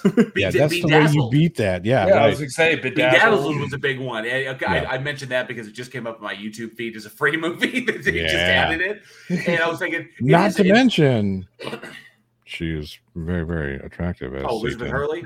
Oh Mhm. yeah, Mhm. but She's yeah, nice looking look at. she she she was amazing to hang out with. She we I actually I got the opportunity to hang out with Elizabeth on the set of uh, of Serving Sarah while she was in between takes. She was go- you know absolutely lovely, awesome to hang around. Unlike you know approachable. You wouldn't think she you know as a celebrity of her status, you know, you wouldn't think you could just approach her. She's totally approachable. Hung out with the extras, hung out with the, you know the crew, or whatever. She's totally affable. Awesome, awesome, awesome lady. But um, but yeah, given that e- every single time he made, you know, you get a wish, you get a wish, and you get to have whatever you want to try and get the girl, or whatever. And then every single one, you know, super tall, very tiny dick. I want to be president. He happened to be President Lincoln. You know, just- That's great. Yeah. That was funny. you know, the most sensitive man in the world. What the That's hell? That's my oh favorite. man. Nine nine nine. Wait a minute. Door. My, So my glad he's favorite, coming my back. favorite's still the cartel glad one he's because coming- he's just like he just like, Cartel's like I can speak Spanish. Yeah. I don't understand what. Oh, I can speak Russian now. Also, Yeah. oh, I speak great. I speak Russian too. Yeah. But no, my favorite still the, the most sensitive guy ever, the most sensitive man. And then Yeah. when he looks at the sunset, ah! but I mean, but and, and so it can be. It's comedy. It can be comedic, but also quite terrifying. And that's why I said, like, uh, where I brought up Stephen Lang in the Monkey's Paw was a very effective little, you know, little kind of slasher, like you know, type, you know. Well, see, if you look at like Pet Cemetery, could be considered a little bit like that as well. Yeah. That because you know the most people have that. Oh, I want you know I want to be able to see this person or that person again. You know, so that's kind of one of the like a lingering thing. I wish I could bring this person back. Oh well, here you go, dead and rotten. Want to fucking chew your face off, but there you go. Back. Yeah, you didn't say pre decomposition. And you didn't say non cannibalistic. you let me interpret that. So there you go. Travis Brown does happen to bring up Tony Todd, Robert Englund, and Ted Raimi, but a bunch of others uh, were all throughout that film. I mean, that, that, that's what makes a good horror, a, a brand new horror icon. You know, it's just like you got to make it Passing of- above all else. Exactly, Yeah. passing of the torch. And I think, and Andrew Divoff did amazing. And of course, I think in the third and the fourth, the uh, the Bruce Payne Bruce Payne took over the role. Was that him? I don't over? know. It I looked can't remember. again. I swear to God, they went to Power Rangers. It, that's what I saw the third and fourth. I'm thinking, oh, go go Power Rangers. Where's Why does the fucking- Wishmaster look like Ivan Ranger. Yeah, right. Exactly. Yeah. Waiting also, for, you know- Tommy shows up in Kimberly. Mr. Malort, Mr. Malort says sometimes, Sometimes. dead is better. Yeah. This is true. Ah, Miss Fred Gwynne. That guy was amazing. God, side note, did you guys see that fucking sheriff that made that comment? No? Okay. We can talk about that at some other time. There was a video on the internet of uh, a police involved shooting, and the, the sheriff is getting fucking flack because he went in front on his press conference, went up and he's like, Why do we put so many rounds in the guy? Oh, because I saw that. evil can't be dead enough. Yeah. I was like, Oh, yeah. Jesus Christ. I saw, I mean, I saw the, That's fucked up. it's fucked up. Right. That's a 'cause I little- that's saw the. I saw the video too. Yeah, it was. I I- mean, yeah. seriously though, like it, it was a Yeah. miracle that those cops made it out of their life. But It really Yeah, was, but really was. sometimes you got to know what not to say. Yeah. right, Listen, that dude was just that proud of was his boys. his mo- Okay, that That was dude was this was his yeah. one famous moment, Yeah. and he was going to leave an he impression. fucking took it. He took that and broke a major rule of engagement. seriously, but yeah, Check your body, your mouth's writing checks, your body can't cash, Yeah. which is essentially what this movie is about. Yes. Hey. Ah, I like how I did that right. Yes, fucking lasso that shit back in. But I Alex thoroughly- is drinking a big old jar of pee pee. I, I, I see. It's even frothy at recycling. I'm doing my part to Recycling, save the planet. Ah, No, very good. I, I, I thoroughly Anyway, enjoyed sorry. this movie. I enjoyed the cameos that were within it. There were lots, and uh, and that Andrew Divoff really brought it. The, the creature design is great. You have great moments like he's like, Mhm. you know, make your wish, child. You know, and they're like, you're pissing me off. And shit. it's, it's so it's so the way Mm-hmm. he jumps back and forth between the modern. I love to see when he blows his fucking head off. He's like, she's like, I wish for you to kill yourself. Boom! Yeah, that's Yeah. gonna do shit. But you know, if you Yeah, want to but use there your you wish go. on that, uh, but I, you know, My if it's any- favorite you know, wish- If it's any Go ahead. consolation, that hurt like hell. My favorite wish came in the second one, and you guys know exactly what I'm talking about. When Divoff is in the in the prison. oh, shit! When it was fucking Tiny Lister. I Not, went to- well, I- well, yeah. So he's, yeah, Tiny Lister is there too, but that's not the that's not the wish. The wish is when he's talking to that that Mexican gangbanger, and um, he, that he was all pissed off because he didn't think you know, like his sentence wasn't going to get overturned, or you know he thought that he was about to get his lawyer was about to deliver him bad news. And he's like, "Now I wish my lawyer would just go fuck himself." And then Divoff goes, "Granted." Granted. And then he's sitting there in the he's sitting in the in the meeting with his lawyer, and his lawyer's like, "Look, great news! The evidence against you is tainted. We have to throw it out. So we're gonna get you out." And then all of a sudden, he like twists up. He starts fucking himself. I liked. uh I did like um uh, uh Tiny Lister's wish. He's like, I wish I could have five minutes alone with you in a in a room with no. It's like in a in a room with no doors, or some shit like that. Granted, and Yeah. so he's like, well, what am I? He's like, right here, bitch. yeah. I they that use that same gag in the fourth one though. Like, come Yeah. on, we You know, it was that. funny when, when when he when he comes out of the gym the first time and he's like all tiny and he has to grow. It's like the big version. You know that was Vern fucking Troyer Really, when he was like the baby, like the, the baby version of himself, and he was all tiny. Then he had to kind of like blah, turn into the big version. The little one that crawled that was Vern Troyer. Yeah, before he before he exploded as uh, Mini Me. That'd have been right around the same time, wouldn't it? Because that was that's, yeah, 1997. that's like the I same. think that close. was- I think it was. yeah. I think yeah. I think it, the ne- next up would have been that. But yeah, that was Vern Yeah. Troyer in the little the little tiny Wishmaster costume. That I, I that part just made me laugh, right? That, and then again the second one where they broke him out of the the statue, and he's just his Yeah. head with these weird arm things. I laughed at that. That was funny as shit. It's like this is fucking goofy. All right, take a look. Wrote it. no last names in the house. It's Gabba What's Gabba. Hey, Rodent? everybody. Greetings from the post apocalypse. He is out there at Weekend Warrior, uh, Mm. the the, uh, the kind of Burning Man for ma- the Oh. Mad Max Burning Man. Mad Max desert. Burning Man, yeah. He's Pictures there or it didn't now. Yeah. happen. That's so it didn't happen. Yeah, He is sending pictures. He has been sending pictures, Sweet. and they look badass. So Weekend Wasteland, I think is what it's called. Yeah. So, that was that was last weekend, wasn't it? I think it's done. going. No, I, thought it uh, was is it? I don't know if it's over. I don't know either. Eh, I think he let said us it know, for a while. Yeah, Yeah. yeah, let us know, Roden. So um definitely. So I think uh I think it's trivia time. Uh, yeah, our first trivia question. Yes. So let us share. Let us share with the audience. Here we go. Wasteland. Yes. Uh, Alpha K91. So, yes. Here we go. Here's the first trivia question of the night. Let me share with you what we're giving away. For the movie Wishmaster, we are giving away. One wish. No. Hang on. I wish whoever wins goes on a date with Johnny. Yes. Yeah. Yes. we are giving away. I don't think Wasteland starts till next weekend, guys. Mm. a move a Todd McFarlane movie maniacs mint in box Wishmaster figure. And this was from the Movie Maniacs 5 series. That's Everybody old. is using their Google Foo to look up how much it's worth. Yes.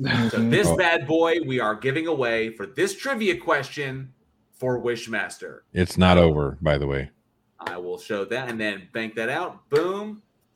I think it's next weekend. And that's what we're giving away. Eugene, take it away. All right. Remember, there's a trivia question for each movie we talk about. So even if you don't win this one, there's still three more opportunities to win something uh, later on in the podcast. All right. So the first person to comment below in the chat with the correct answer will win. And the question is what three horror icons did the Jinn directly kill in the first Wishmaster? Pay attention to the wording. Pay attention. What three horror icons did the Jinn directly kill in the first Wishmaster? There are a lot of horror icons, but he directly killed three of them.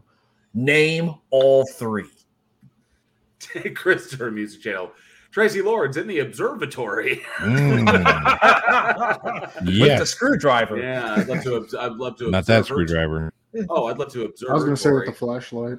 Travis Brown. Oh, Travis Brown. Yeah, we got an answer already. super quick. Yeah. Do it, do it. Travis Brown with the Tony Todd, Kane Hodder, and Robert Englund. That's right. In the I'm going to give you some shit now, JL. Fuck you. You gave this away. It was No, I in the didn't. chat. I never yes, said you it. did. No, Yes, I never you said they said it in the chat. Yeah, They Travis didn't said in the that. chat already. He said And then Tony you Todd, Robert highlighted Englund, and Ted Raimi. Yeah, it's true. That's true. You did highlight it though. Ah, Mhm. but it's I did. I you know, knows- speaking of speaking of highlighting things, I want to highlight the fact that I heckled Kane Hodder and lived. Because you did. It was That's. Like he heckled was- Kane Hodder not six feet away from him. Yep, it was great.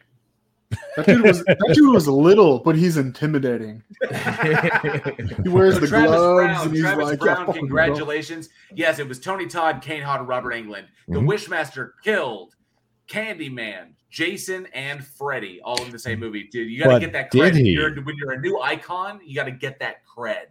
We But said did he? killed. They didn't stay dead because obviously was- time was Yeah, time time was reversed. But yeah. I have to give it to Kane Hodder in that scene, who had the best scene in that when he was like, Isn't there something that you wish for? He's like, I wish for you to go away. And he was like, No, no, I have to it was, it was so great. It was so great. He's like, No, no, no. That was a good. That was a really good scene.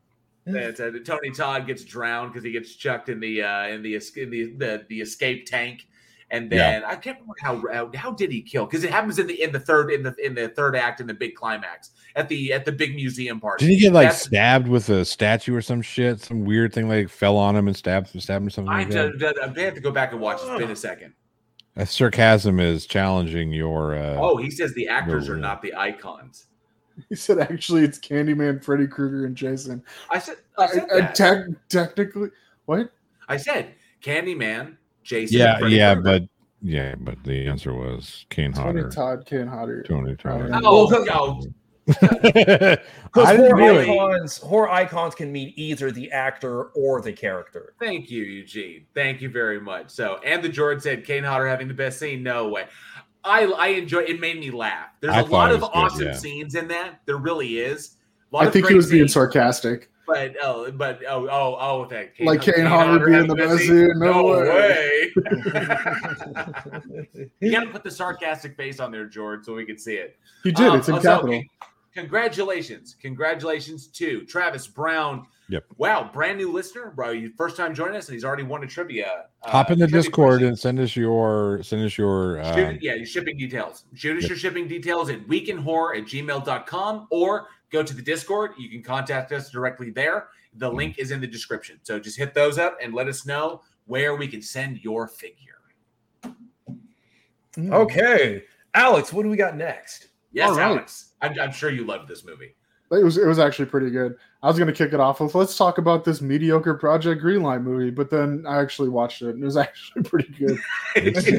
believe it or not, it's I think at the time it was the only one that made money, or it was the only one that was successful. Out of yeah, out of Greenlight for sure. It was, Uh, silly, it was silly as fuck, but it's I've, Yeah, I've seen, it I've was- seen some of the other green light ones.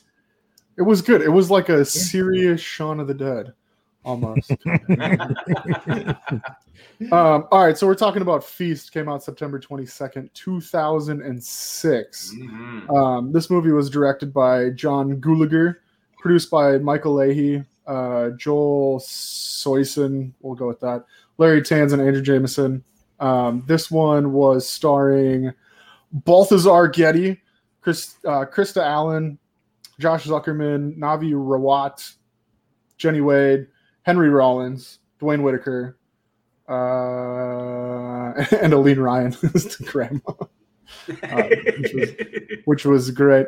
Um, this story revolves around a group of people gathered inside a bar in Nevada where they're suddenly attacked by a horde of monstrous creatures, which were actually kind of fucking scary.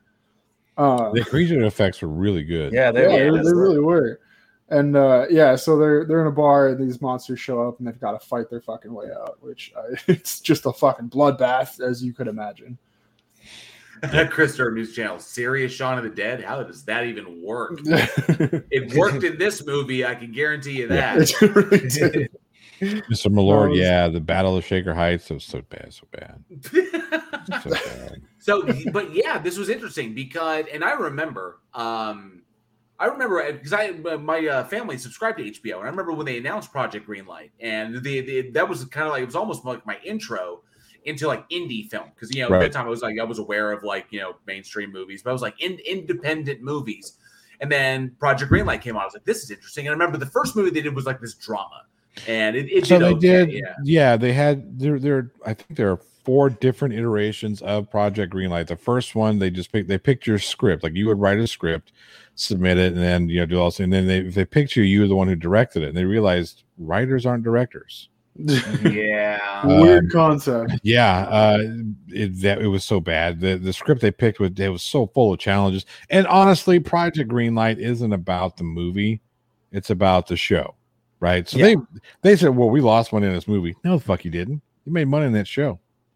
Right? Yeah, so it was, they it was did about the it's about the process, about It was about the- documenting the process. Yeah. so if they were if they were to include that that revenue from the show into the revenue that these films made they all made money every all the films made money uh, but then they changed it up for the the second season to they did a writing contest and a directing contest that's when the battle of shaker heights came out um that one I thought was a much better idea because they, you know, two different challenges for two different roles and it worked. And then they picked the directors they picked were these two goofballs.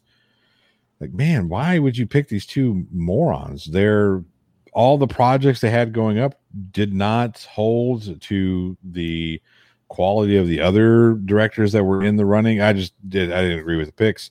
Um, and then HBO said we're not going to do this show anymore, and I think it went to TNT or Sci-Fi or some shit. For that's when Feast was picked. That was the third season because there was a break between the second and third season. It was like a, a year or two break, and they brought it back for Feast. That's the one that, that that got picked up, and then HBO picked it back up, and I think they did one or two more years, and that was it. I don't think they're doing Project Greenlight anymore. Yeah, they have that for a while. But yeah, I, I remember that. I was right there with you, JL, watching Project Greenlight, thinking, "Hey, that could be me one day."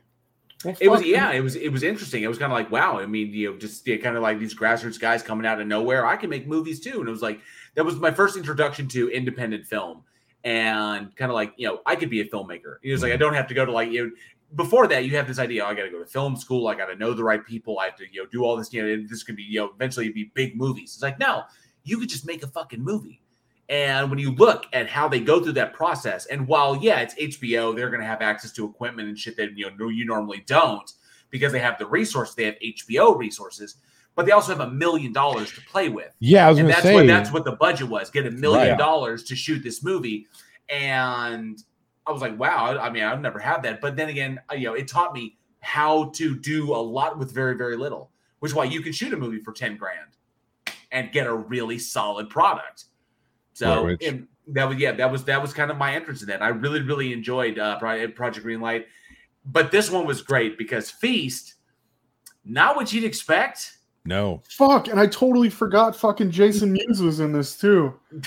As, uh, what the fuck was his edgy cat?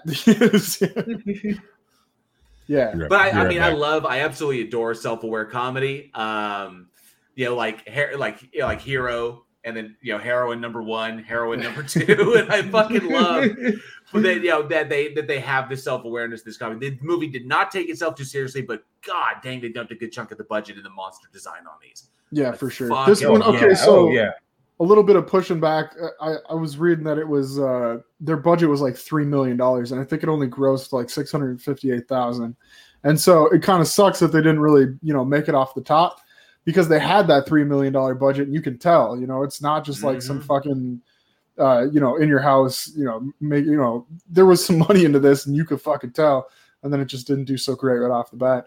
I think this movie would do better now than it did then, honestly.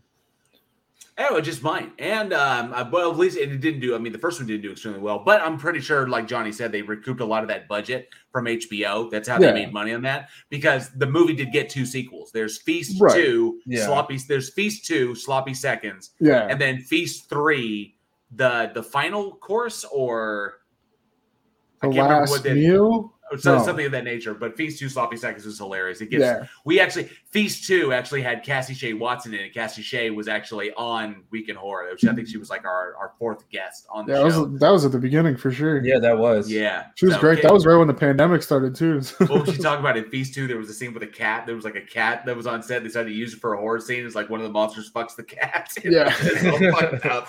It was so fucking crazy.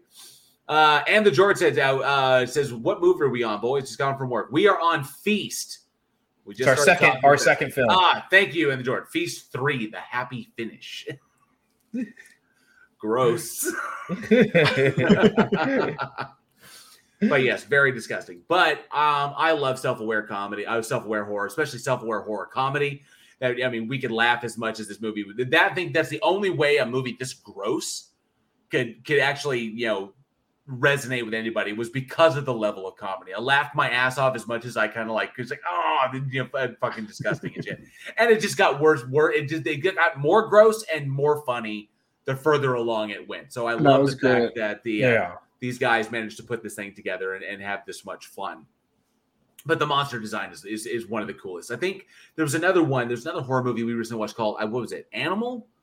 I think it was Animal. That was about a bunch of monsters. That was actually somewhat similar in design to this one, um, with the you know like the kind of like quadruped, long arms, almost gorilla kind of build, Long and you know big ass claws, and then the long face. Yeah, yeah. Mhm. So got kind of the same, kind of the same vibe off of that one. That one I believe is available on Amazon, on Amazon, uh, maybe YouTube, or sorry, Amazon, maybe um, Netflix. But uh, a good little horror movie about called Animal. I think it was about some people trapped in a national forest by a bunch of monsters.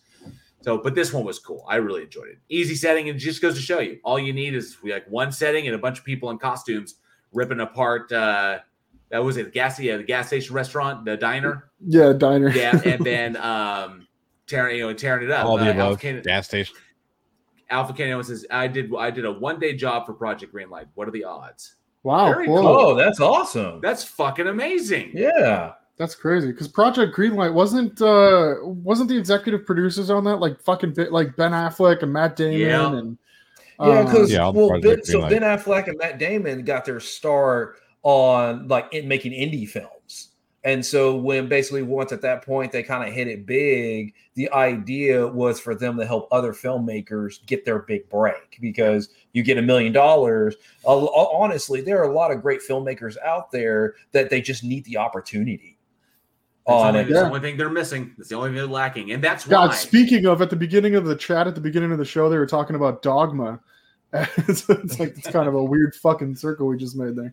And and I mean, but th- that's just pretty much it. A lot of these uh, people, they just need the opportunity to do so. And just like this, the internet, what the internet has done for us, YouTube, what YouTube has done for us is given us the opportunity to do the very same thing. We were able to create a show, you know, that we pretty much put out there. You guys enjoyed enough. Our patrons enjoyed enough to support us. You guys listen every fucking week. You come out and hear us talk about this stuff. Your support has enabled us to do that very same fucking thing.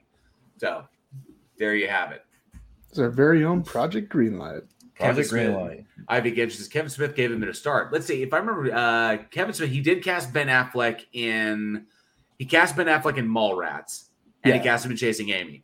Um, Matt Damon was cast in Chasing Amy in a small role as the assistant to uh, Brian O'Halloran's executive when they're talking about the the cartoon, Matt the Blood Man Damon. Chronic cartoon. Um, did they do? Wait, wait. Did, uh, did but didn't they do? uh Their big break was Goodwill Hunting. Goodwill Hunting. Didn't they do Goodwill Hunting before they showed up in the View Askew universe? Uh, I think it was it was around the same time. I know. Around the same time? I know Goodwill Hunting messed up Saving Private Ryan. Oh, Uh, because so they actually Matt Damon filmed his scene for Saving Private Ryan before he did uh Goodwill Hunting. Ah. And Steven Spielberg wanted to cast a nobody. So they find Ryan, and it's just no no name, you don't recognize, it's just another face on it. But Goodwill Hunting had a faster turnaround and was released six months before Saving Private Ryan did. gotcha. And he was so, still a no name. I mean, honestly, some people were starting to, to catch on who he was, and- and I mean that did that movie did like throw them into the spotlight, but Yeah. it was still he was still fresh enough that it kind of got away. People were like, He- "Hey, I think that's that guy." You know what I mean? He, And the I mean, Jordan- was no, because there's a lot there. First of all, a lot of women loved Matt Damon, and, and Good Will Hunting won a bunch of awards already. Right? No, no, no. I All get of it. Yeah, and so I mean, Steven Spielberg at that point, the movie's his movie's done. It's like It's in can. fuck it. Like, Yeah, I can't well, yeah, fucking what- reshoot what am I this gonna shit. All right. And the George said, You did say loved Feast really funny when the monsters ate their spawn and they made two more in seconds. I was shooketh. Uh, yes, there was great shit like that was in Feast. That's what made it fa- fantastic. And yes, Travis Brown, Yondu. Yondu was in Mallrats. Yeah, Mhm. that was Michael Rooker kicking ass. Rooker, yeah. Interesting fact Michael Rooker was bald in that because originally Kevin Smith wrote a script for Superman called Superman Reborn, and the person he envisioned for uh, Lex, Lex Luthor, Luthor. was Michael Rooker. So he intended to do that, but that project got scrapped. It never happened. So a bald Michael Rooker is how he got his Lex Luthor, and that was in Mallrats. That's why the, the he wanted to play like the whole like you know the evil genius behind the whole show and everything. It was like that was his Lex Luthor. That's how Kevin Smith got his Lex Luthor. But how dare you? Says chasing Amy sucks. I will fight you, my friend. Those are fucking fighting words. Fighting words. Chasing Amy, still Kevin Smith's best film he's ever made. Greatest film he's ever made. Mm, I And Tony Regime says, I'd love a Jay and Silent Bob horror film. Hopefully we'll get one soon. It's called Moose Jaws. I'm hoping Yeah. he'll find he'll one day finish, Yeah. you know, finish up his Great White North trilogy. Guys, apparently and supposedly Jay and Silent Bob are supposed to die in that, that that will be the death of them. And hopefully he'll finish that after he finishes Clerks 3. Um let me see here. Uh, I know somebody said that. Oh, uh, Travis President, I've seen Tusk from Kevin Smith, and it was all right. Tusk was amazing, and I, I mean, I, I thought it was great. And he also said he sent us his. Oh, cool. Got your info. I just got the email, so got the Cool. uh, uh, Travis. So that'll work. Um, who, uh, there was one other thing that somebody mentioned. Um, oh, Mr. Lord said the boys from County Hell is a good self-aware horror comedy, plus a great Pogue song. mm. Hmm. And Travis Brown said, "Would love to see Crazy Nick Cage as Superman. That would have been amazing." That would have been. What do you mean would have been? That could still happen. Oh, maybe one day. It could. I could certainly play. I could certainly play Superman. I could That's play I- Superman if. Oh no, uh, kryptonite. Ah. Yeah. not the kryptonite! Not the kryptonite! Ah, ah, ah. Where's my Oscar? Calm down there, Um, Leo. Johnny, Johnny, that looks fine. What you typed in the private chat, that looks great. All right, so, um, man, I think it's trivia time. I think so. I think we can I think so too. Yeah. What do you Give think, Alex? song. Is it trivia time? I, I think it No. is fucking trivia time. Let's share what we're going to give away in the trivia. All right, we need let's to do talk that. about feast some more. Why? Here we I'm go. So, We're done. Get those I- I fingers was- ready. Get that Google food ready because here's our second trivia prize of the night. We're giving away an original feast one uh one shot or sorry original feast um one cider you got it. Are you sure? one side sorry but just only one shot one you know, you know like that but original face. That's what Traci said. Oh damn. wow. that doesn't even make any fucking sense It's it, Man, fucking- no, it- but it- it still yeah, fucking did. It got still it. worked. so there you have it we're giving away i'm just trying to move on with the show I know, I know, but it's fun. It's fun messing with you a little bit. And so we'll be giving that away for this trivia question. So get those fingers ready. Alex? All right. The writers of Feast, Patrick Melton and Marcus Dunstan, also created what horror icon that was intended to be a Saw prequel? Again, the writers of Feast, Patrick Melton and Marcus Dunstan, also created what horror icon that was intended to be a Saw prequel? Now, are we looking for the icon specifically, or will we take the film as well? Uh, I think it's the same thing, isn't ha, it? Jesus Christ, Alex. First one in the live chat wins. First one in the live chat wins the Feast movie poster. Trivia question, Chris Christopher Music Channel. Trivia question two. Traci Lords in the cafeteria with a kumquat. Tony Regime said the tall man. No, not quite. Although Angus Scrimm was a legend. So, so first one in the live chat gets it. One more time. The writers of Feast, Patrick Melton and Marcus Dunstan, also created what horror icon that was intended originally to be a Saw prequel. Mm-hmm. Looking for that answer. Looking for that answer. Sarcasm. Brown won our Sarcasm. first one. Sarcasm is in the Sarcasm. house. Congratulations. Nice. Sarcasm. Nice. Correct. That's the one. That is the That is the one. collector.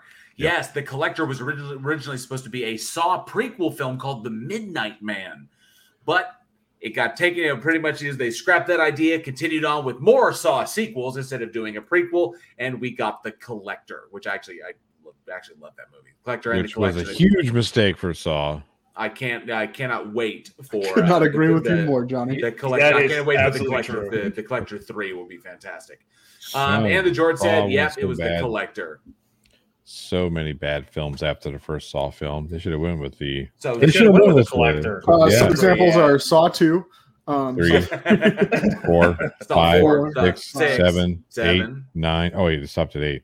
No, well, I the the one with uh the one with Spiral Chris now. Rock, Yeah, Jigsaw. Jigsaw.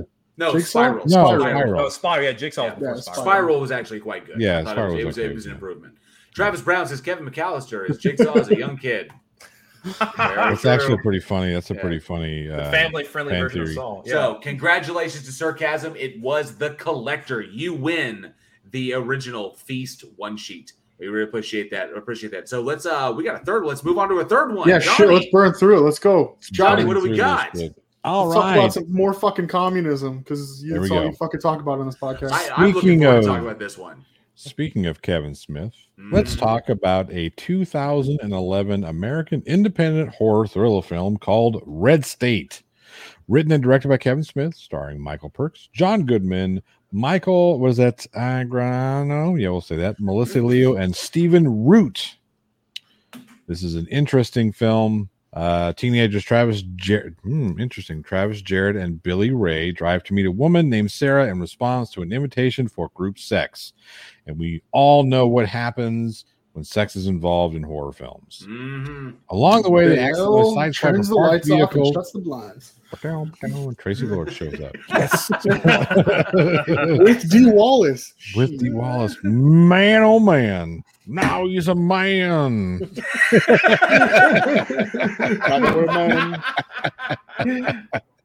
Oh, jeez.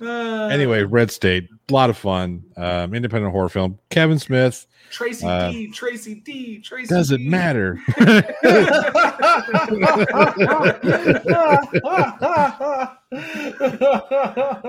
it can only become so erect right now. I can't get any harder. It's already harder. Can't get any harder. Super Troopers. you can't get over it. I can't get any more blood to pump through it. oh, Fucking jeez. Tenacious D. Demonetize.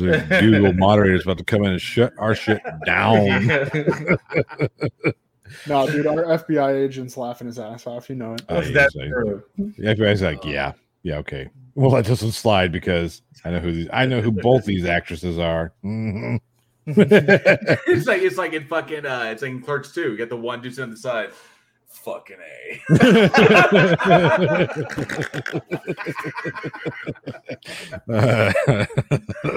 Kelly and the sexy stud. there you go. I just I always love that scene. I fucking love that scene. Him going on about Lord of the Rings and just shitting all over Lord Randal shitting on Lord of the Rings. Yo, how about the second movie? Oh, this is the one guy. Fuck, fuck. This is one guy who's burger. Fuck. it's, like, it's like fuck those movies. Yeah, I'm with Uh, them. Anyway, Red State, lots of fun. People die. It's you know, Mhm. what are you gonna do? What are you gonna do? not get laid, apparently. Not get laid, Yeah, not apparently. get 'Cause that's like that's the, I think that's the moral of the story. Don't try and get laid. Never try and get laid. It's terrible. Never. It's bad for you. hey, I decide how I'm going out. So I did have the I picked this one for me. Obviously, um, I love uh, for those who know those who know my personal channel. You love I Kevin actually- Smith. I love Kevin Smith. I love talking about this this you know particular subject because I mean on my personal YouTube channel that's what I do. And I loved it because this was his first foray into horror film. So the guy who was renowned, you know, for clerks and you know, like you know, dick and fart jokes is how you know Bluntman and Chronic, you know, came out with Red State, and it was shocking. Um, it was, I mean, creepy in that respect because Mm. there's nothing supernatural about it. This is legitimately just you know people Right. on people violence.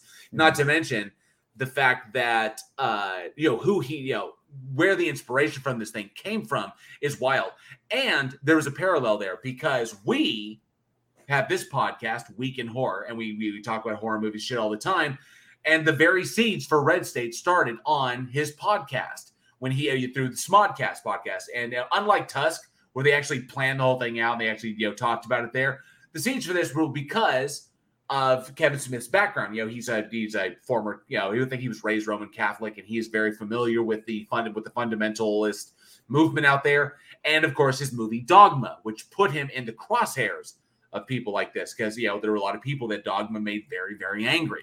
So his response to that was to make Red State, which I mean I have to admit, Michael Parks and John Goodman, holy shit, both of them Hmm. were phenomenal Yeah. in this one. I mean, Michael Parks was scary as fuck, and you should know Michael. For those who don't know Michael Parks, Michael Parks from from Dusk Till Dawn, he was the sheriff from Kill Bill. He was the sheriff, uh, same character. He was sheriff in that one, and he was also the uh, the Mexican pimp that Beatrix goes to talk to in Kill Bill Two. Um, and he was in Tusk. He was the the the uh, the uh, evil, yeah, the guy who cuts Justin legs uh, Justin Long's legs off. The guy who Um, made Tusk. Yeah, Yeah. exactly. And so Michael Parks, legendary actor, goes in there giving it all he's got. Um, fucking loved it so much and just terrifying in that respect. But the journey from laying the seeds of the film in the podcast, cultivating those through his fandom, and then boom, all of a sudden we have a horror film, which is in essence is what we did. We planted the seeds, you know, we bring people on, we talk to guests, and then all of a sudden we have a horror movie on our hands, which is pretty fucking badass. We sure did plant seeds. You got the horror movie seed. I've got a child inside. You know, Yeah, just planting seeds everywhere. plant seeds all over the place. Yeah. his face. Look at his face. I don't know. I don't know if he's. I don't know if he's mad or if he's frozen, but it's working. Yeah. So anyway, Hey, I can say that I, I got the only week in horror baby. yes, this is true. This is true. Yes, Alex did have did did, did produce the first week in horror baby. So Travis Brown, yes, Tusk is like a Tales from the Crypt episode. Yes, it was. Yep. This one kind of was too in that sense, just a cautionary tale. You know, obviously, you yeah, know, yeah. Um, don't have sex ever. Oh shit! Well, Don't take went over why- invitations for sex Right. at night from somebody you've never met before. That should just be common knowledge, right? I mean, look, I'm not going to tell you what to do with your own parts, but you know what I mean. You talk Something like none of you about- have ever had a one night stand. I'm not saying I've never. I'm not saying that, right? I'm saying it's not the most intelligent thing to do with all the weird stuff that goes around. Okay, true. you know, because really, the, this we could look at we can look at this film as an allegory for many different things, right? Like promiscuity. You can look at uh, the horror film how it treats promiscuity as an allegory for, you know, uh, like Jason Voorhees could be considered herpes. You know, uh, you sure you can get rid of him by the end of the film, but he always comes back. You know what I mean? Um, That's the only time I've ever heard that fucking analogy. Jesus that was a good one. but it works. oh, I only use Jason Voorhees because you know his obviously there's a that, there's a lot of sex base in that one. But And Annie says it's been a while. I'll take my chances. I see him like all of a sudden he's like strapped up in a cage and he's like, I couldn't have avoided this in any way whatsoever. right. God damn it, Johnny! I'm tired of you being right. but yeah, no, um, like I said, the the the allegorical look at the problem of sin. I guess we'll put it out there, even though JL loves that word. This is just rag on JL episode. I, I know, right? It's been two- I- oh, oh, wait. You must be really that that roast I did of you at your 5K. That must have really hit because you're hitting me hard tonight. It's been a while. Wait a minute, you act like you act like I don't hit you hard every night. I was gonna say. Yeah, not this much. Not so much the focus. Not not. Hey, this listen, year. that's that's the OnlyFans, Johnny. You can't tell Oh, people about that. sorry. You got to put up this comment from Ryan. Jason. Ryan.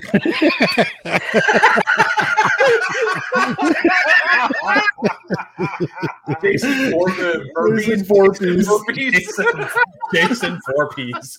You got to send you got to send Ryan one of those Week in Horror stickers for that one. Thank you, Ryan and Nance. Thank you so much. Just That, give him was- something. You got to send him a sticker for that one. That was good. Ryan, that was funny as fuck. Um, yo, Ryan, yes. Shoot, uh, go to week, weekinhorror@gmail.com. The email address is down in the description, or hit us. And go to our Discord. Message us to Discord. Send us. Send me your shipping information. I'm going to send you something. So I'm going to send you something from the. That was good. That's one of the best comments I've seen in a long time. That was that was hilarious. So yeah, we're gonna get that. That was that was gonna go. Yeah, Ryan, we're gonna send you something from the Week in Horror Vault. Uh, so yeah, shoot, uh, hop on the Discord or just email us your shipping information, and uh, we'll, well I'm gonna send you something something cool. that, that was fun. That totally like just like derailed me. I was like, where was I was like Jason burpees. so anyway, so but this particular film, um, I have to admit, being you know, given the content that I do on my other channel, this this is fucking freaky.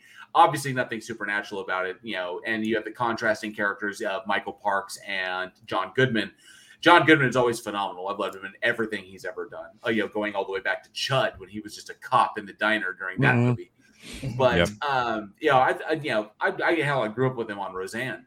But then you look at the movies he's done. Uh, Fallen was a particularly good one. He was amazing in, and I Oh, like this yeah, one. yeah, Yeah. I, I forget about that. I forget about that movie uh, until somebody brings it up, and I think outside of Denzel's uh, performance, I thought his the John Gibbons performance was the best. the two of them, their chemistry was fantastic because they play, you know, they played partners and just they worked so well together. John Goodman has great chemistry with everybody. It was fantastic in Oh Brother That really Where is Art Thou. true. Yeah. Like I've, ne- I've never seen him on screen have bad chemistry with anybody. Right. Even Roseanne Barr. Yeah. Yeah. Mm, no. Yeah. What the fuck just to- happened? Uh, her- her Roseanne Barr's Playboy issue. Uh, and, and he's a week in horror OnlyFans for two weeks, so maybe. No, but that is true. Yeah, John Goodman is. I don't think I've seen him in a bad movie. I love. I mean, his, I don't uh, think. I don't. I take that back. I don't think I've seen a. I don't think I've seen a movie that was bad because of John Goodman. Uh, he's definitely elevated. Like in Oh, yeah. Arachnophobia, his character in Arachnophobia was fucking great. Dude, when he busted out the twin We- guns. was that twin guns? Like, And then after after Jeff Daniels kills the you know the big hand spider, he's oh thank God. He goes oh don't mention it. Picks him up. You know just all of a sudden that's great. Just like great stuff out of him. You know. Uh, he, Ron, absolutely my favorite fucking John Goodman role was in The Big Lebowski. Big Lebowski. Oh, Oh, you Big want a Lebowski, toe? I can get you a toe. I get you. I'll get you. Yeah, I'll get you. I'll get you to it with nail with polish on it. Pulls the fucking gun out in the middle of the fucking Market bowling fucking alley. eight. Market Mm-hmm. fucking zero. Yep. Smokey, you're entering a world of pain. You're entering a world of pain. yep. But, But yes, yeah, uh, yeah, and I his- love that. his- I love that scene at the very, very end when Michael Parks, you know, they're out there. It's a big confrontation. The FBI's on the scene. Goodman's trying to, you know, like control the situation. It's fucking out of control. And then all of a sudden, the trumpets, you know, like the like this, and then. It, and then we come to find out that we had that great moment where it's like he's like screaming in Goodman's face, like Parks is like, "Ah, the end is nigh!" Like that, then it cuts away, and then he says, "Oh, "So yeah, I headbutted the fuck out of him because, or like, like he was like, so he got in my face, so I headbutted him because there was a bunch of weed dealers next door that hated him, so they decided to play these giant trumpets. They thought it was the deal. It's like, so I, you know, I punched him in the face, and you know, and then they threw him in the, and then they throw him in prison. And a funny little cameo. He's in the prison. Michael Park's in the prison. He's in his little cell, and he's going on and on about uh, fucking. He's like he's reciting scripture shit. Then someone from somewhere in the jail yells, "Shut the fuck up!" In some way, that's how the movie ends. That "shut the fuck up" was Kevin Smith. Mm. Ah. Hmm. makes sense. So That's his way Travis of Brown saying even says even says John Goodman as Fred Flintstone. There that couldn't movie a different- sucked, but not because of John Goodman. Now because John Yeah, Goodman. see, yeah, John Goodman has done not many bad movies. He's done bad movies before, but it's never like his performance was bad. He he has never That- yeah, down. right. yeah. Right. Yeah. That That's, was, what, that, that that's what I him was and Rick, saying. that that- was him and Rick Moranis. yeah. And Yeah. Rosie O'Donnell and it's just a bad movie. And Him the- and the- Rick, the- him and wait, Rick wait. could have been the only the mom, Fred and the mom from. Third Rock from the Sun. There was no mom from the third rock of the No, Sun. you the the the well, the family, the, the they were aliens, but she was posing as the. That was Yeah, the she was like the Jetsons guy. sister. Sister. Was it Yeah. a sister? That was it. Okay, yeah, about her. She's she's what was her name? God, what was her name? She Oh, was shit. married to the like Charlie the Charlie Welch. King Ralph. King Ralph. I remember that one. I saw it in theaters. I remember when he's nineties night the dude hits him the fucking Because yeah, yeah, chopped it. Yeah. they go. They take him out to go play cricket. Yeah. Oh, good stuff, good stuff. But yeah, I absolutely love this movie, and it was fucking freaky. And especially for those of us, I know we have many people here in the in the chat who live, you know, in the you know what we consider the Bible Belt, live down here in the South. It's a very real thing. You see him on the corners, you see him around. Uh, thank you, Glober Mom. It was Kristen Johnston was in Third Rock from the Sun. So appreciate that. And you She's know, that's what made it all the person. freakier because you watch this and you know the That's the a stone. That's not but a stone's throw from mine and JL's freaking doorstep. Alex's too. yeah. Hell, yeah, they're you're, everywhere. you're there. Yeah, but uh, like JL moved closer to that. That I'm actually further up mentality. in it. Yeah, there's um Yeah, there's you got deep up in that. You said, ah, not just the tip. I want it all, but shaft too. walls to the fucking holy Bible walls. I mean, pretty much. No, but seriously, you're not you're not kidding with that. But it's not just people out in the streets yelling, "The end is nigh." There's so many like established, even successful people that push this fucking agenda.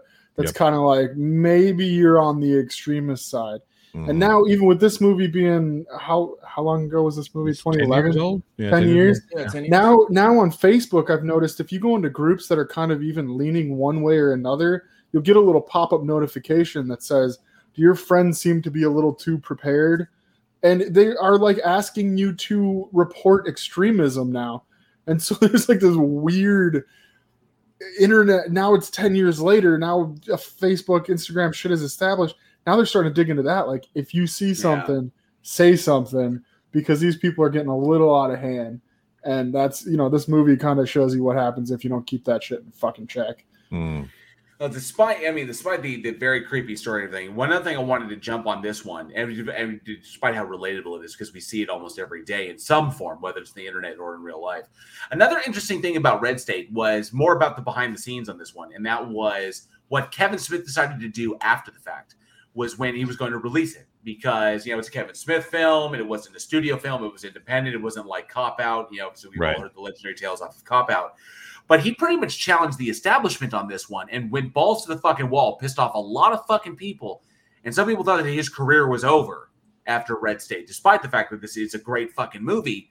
But it was because he kind of, you know, challenged the establishment on this one. Yeah, he really did. So he did something that was actually unheard of. And so one of the things that one of the things about the system that Kevin Smith was upset about was he got established through the system. So he made so he made Clerks, and then Clerks was bought by a studio, and it had to go to the process. Well, a lot of people don't know it took seven years for Clerks to t- turn a profit, despite mm-hmm. how cult and how great and how many people talk about it. It took seven years for it. So when he did Red State, like I said, he did Red State himself, funded it himself, everything like that, not big studio. Kevin Smith announced that he would pick a distributor based off of who would show up to the Sundance premiere. Mm-hmm. Already well established director. Most of, like I said, most of the time distributors are done way ahead of time, and you don't get an opportunity to get a director of Kevin Smith's status that you may be able to walk in and buy. So, of course, every distributor's there. It packed house for the screening of it. All these people looking and prepared for offers to go buy the buy the rights to the movie so they could distribute it. They watched the movie, and then Kevin Smith announced that he's going to do it himself. And every distributor there in the theater was like, "What? Yep. You we we wasted our time not just feeling the move, but you we were prepared to negotiate and do deals and stuff like that." And Kevin Smith was like, "I told you I would pick a distributor who was in the theater. That's me. Instead, I'm going to go. I'm going to do a tour." Of the film and then release it on DVD and Blu-ray, which he made his money back off of the very first appearance over in New York. So he already he made he made a million dollars off of the like I said the first show, but Pete Studios were furious. Distributors were legend, though. and like they and the producer was like, I had no idea. I I, I didn't know. I just came out of left field. I this was not my idea. I had no part of it. All this other kind of stuff. But yeah, I mean, they were upset. Oh yeah, there were there were fuckers that were calling for his head. They're saying that his career is over. He's done. No one's gonna no one's gonna distribute for him anymore. That the level of disrespect that he showed us, and in essence, he kind of did. I mean, I was you know reading over the history, reading what people said, and then I was kind of like, uh, I was like, he kind of pulled a Bill James. He showed that it can be done differently. Bill James, who re, who, you know sabermetrics reinvented baseball, he kind of did the same thing. You don't need these fucking distributors in order to get your goddamn movie out there and make a fucking profit. As a matter of fact, he legit cut the middleman out himself. And as long as you're willing to go out and do the legwork, you can make your money back as long as your if your movie is sound. You got a good movie. You got a good fucking product. You're gonna put it out there. People want to see it. Well, guess what? Sometimes he recognize. Sometimes distributors they get in the fucking way. And you know that's not a that's not an original idea either. He got that he got that idea from the digital music industry. How it was how digital music changed the way that people could Yeah. used you know used to back before you know Mm-hmm. back before the 2000s. If you didn't have big money pushing your product, you couldn't be an independent artist. When you could, you weren't going to make any money. but you weren't you weren't gonna be you weren't gonna be big because I remember Right. when uh Radiohead they finished their record deal and everybody expecting them to sign another deal or anything like that because you got a Wouldn't band of that stature and Radiohead said no we're good Yeah. they're like Don't- are you don't going to to. sign with anybody right no we don't have to Yeah. we have the same thing. platform we distribute music how we want Right. So Tool look did at the how same that thing. fu- yeah, and look at how that fucking shaped the music, the independent music industry now. Right. You got people out here making, you know, their first million in the first year, as opposed to having to wait six, seven years to make that first million independently, because they can they can piggyback off of people like Right. Radiohead. And yeah, that's I yeah, mean, no, look at I'm, I'm not a fan, but look at what Billie Eilish did. Her and her brother. look at what fucking Tom that- McDonald did. Yeah. uh, yeah. Macklemore did the same thing Macklemore, Yeah. same thing. Yeah. You know what, Macklemore? I saw him one of his first shows with Ryan Lewis um, in Minneapolis at a music festival. I think it was Soundset years and years and years ago. Showed up. It was brand fucking new. Nobody had ever heard of him before. He gets up on stage. Everybody's like, "Holy shit!" And then like six months later, he's on the fucking radio. And that's like, I mean, like, and like that was like uh, thrift shop. Uh, I'd seen him before that, and so yeah, it's just they can. It's like that. Mhm. You get your fucking name out there. The right people hear you. Social Well, media. Like they said, the first one through the door always gets bloody. Yeah. That's I mean, the first one to, Yeah. to pull a move is always going to get smacked. And yeah, Kevin Smith got hit on this one. There were people who did they this is But I mean, he almost immediately recovered. It wasn't like Oh, it it was really. almost it his- yeah, yeah. It He's was a minor, yeah, it was a minor bump in his career. I, yeah, it was that, just, it was just the trades. It was it was they just lambasted him in the trades. right. And then, I mean that's what I mean that's all they really What was the next do. movie he put out after that? After Red State, um, What was that 2011? It would have uh, been. what was that? Because it, I mean, it did well. Whatever it was, I can't remember what it was. I'd have to go. I have to go back. Yeah, Yeah, have that's what I'm looking Yeah. up. Fuck, I'm looking did up. Tony Super Regime, Tony Regime says he managed to edit the film enough to show it at the wrap party two days after filming, after yeah, finishing principal photography. What a badass. So after Red State was Tusk. That's because I was gonna uh, say, the- was it Tusk? No. That's because what uh what Kev, how Kevin Smith operates is that he edits while he's shooting. So Yeah. in his head, he's editing what he wants, and then once he's got it, he's, he takes the dailies, then he edits them that night, and then they go back and they finish. So he'll make the small cuts he needs. Then he just needed a few days to put the things together in the right order, and then and then run it and basically show a rough cut of it. So and Ivy Ginter says that is because Kevin Smith don't give a flying fuck, and he does not. What a not. troll, though. Just take a fucking. He's like trolling the shit out of these people, and also showing the world that the American dream still exists. And it was just amazing. It's fantastic. It's just it's nice to know because you have these gatekeepers that in the artistic community is like you have to have you have to have somebody take Mhm. take your art and be like we can control how successful you are. Right. And this is the first time in history where no, the artist can actually become a name for themselves as long as your product is good. You have access to the cameras, you have access to the program, you have access to the, the musical equipment. If you know what you're doing you can put out a good product, Mhm. you will make it. Agreed. Yeah, yeah, yeah. That was what's important. And I thought that was brilliant, and it showed anybody out there trying to make a movie. You can do it too. If you, I mean, you can believe in your product, but if you know you've got something really solid, if people look at this thing and go, "Yeah, this is going to be an amazing product," put it out there. You don't need the middleman. It's harder. You have to be willing to do the legwork. Kevin literally put together a caravan and went around the country to do screenings, and that was in essence that's that's how he made his profit off the movie he made his profit. He made the money back. I mean, that was pretty much how he did it. Going with a distributor, you're all looking at how they're going to control the they're going to control the distribution. They're going to choose the weekend releases. They're going to choose the theaters it goes to. Mm-hmm. He was like, "Fuck that! I'm going out of my name alone, and I will rent the theaters to do the showings where I want to show them." And, Right. it- and not only that, it wasn't big ass name theaters. He went to independent theaters like in Dallas. They got the Inwood or the Angelica. He went to small theaters that need that kind of attention in Mhm. order to stay alive. So, I mean, that's how you can do it. So, there you go. Kevin Smith setting the example. That's why I love the dude so much. All right. It is a it's, little. uh, bit it's a little bit. It's a last kind of thing to say, and it is Mm-hmm. kind of a bit of a you know.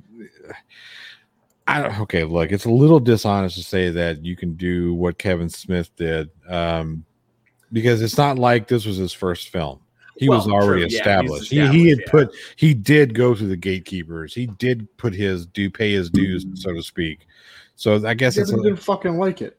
well, no, for sure, yeah, but he still had that, you know, he still had the ability because of chasing Amy, because of Mallrats, because of Clerks, because of all these other successes that he had.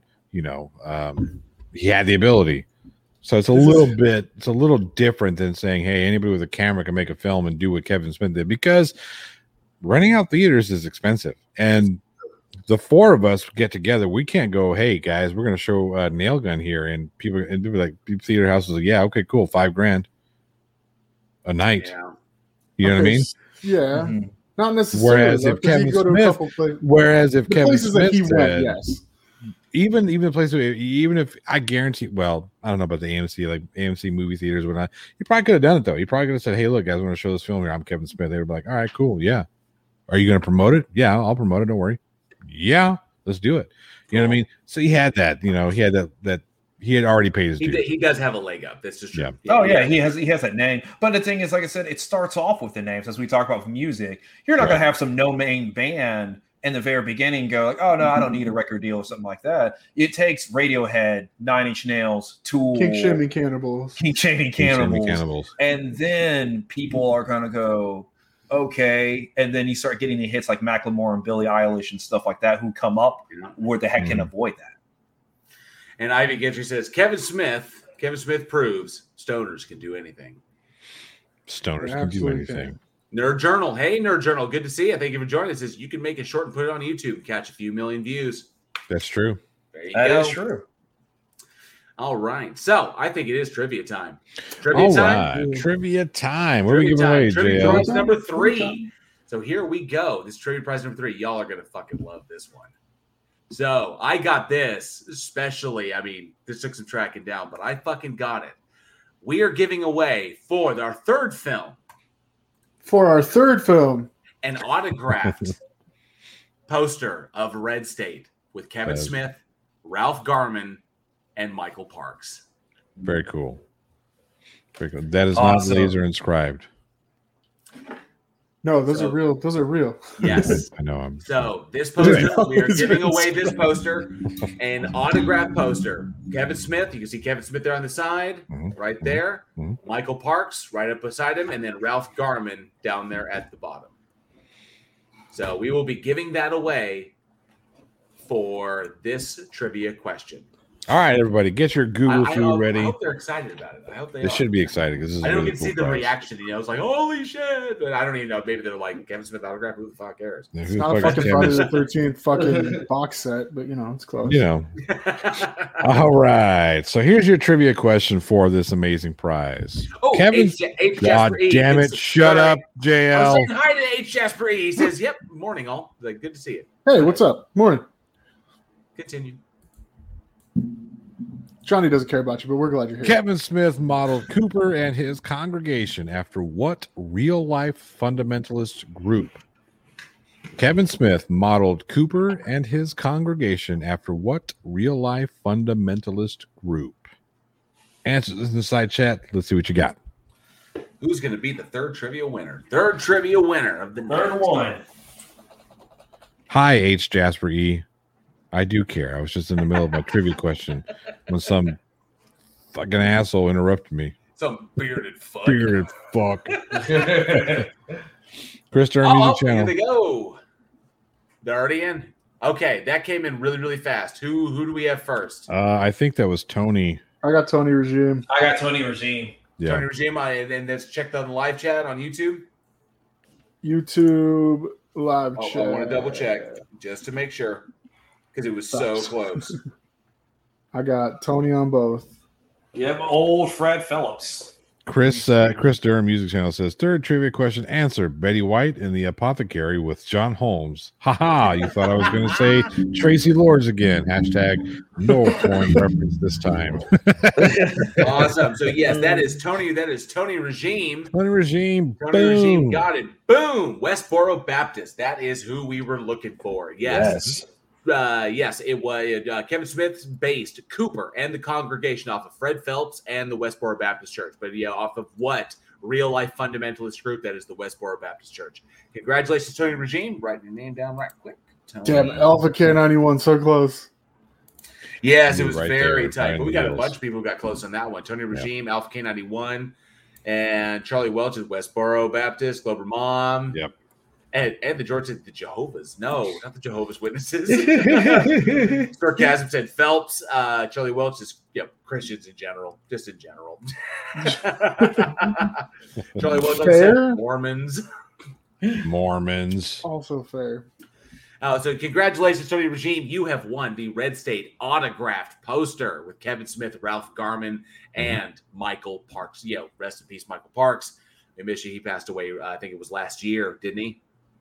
Was it last year or 2019? I think it was 2019. I was going to say, I think it was 2019. two years ago now. Yeah, I'm I'm not sure. Yeah, he, that that was a bummer. Yeah, he was he was a legend. But yes, congratulations to the regime. We got your name down. We will get that out to you. Uh, double check just make sure make sure I've got your most up to date shipping information. Uh, just to just to be safe. So make sure you get if you've won a prize tonight, or we've given you a bonus thing. That would be uh, Ryan. Uh, make sure you we, you get us your shipping details so we can get stuff to you. Ryan's going to get something from the vault. I haven't decided what to get him yet.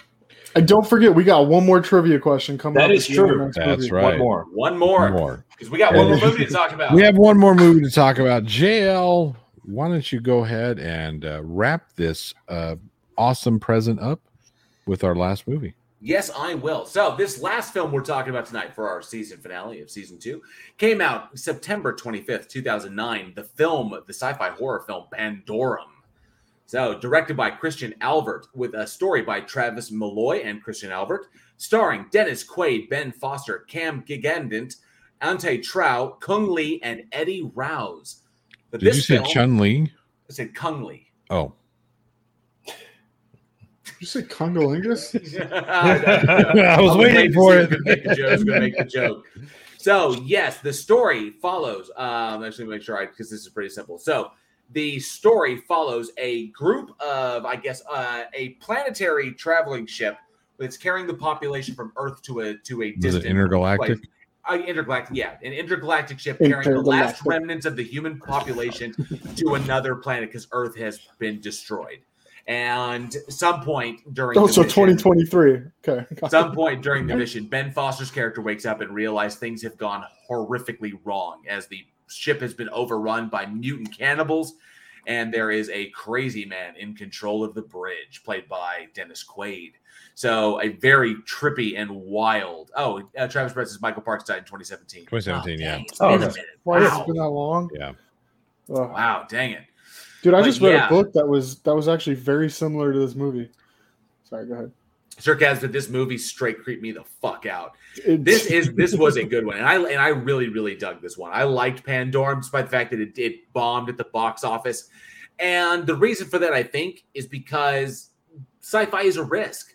Sci-fi is I think is one of the riskiest genres. hmm Well, when you mix it, especially when you mix it with another element like the the horror element, Yeah, so, so with sci-fi, it can be sci-fi itself.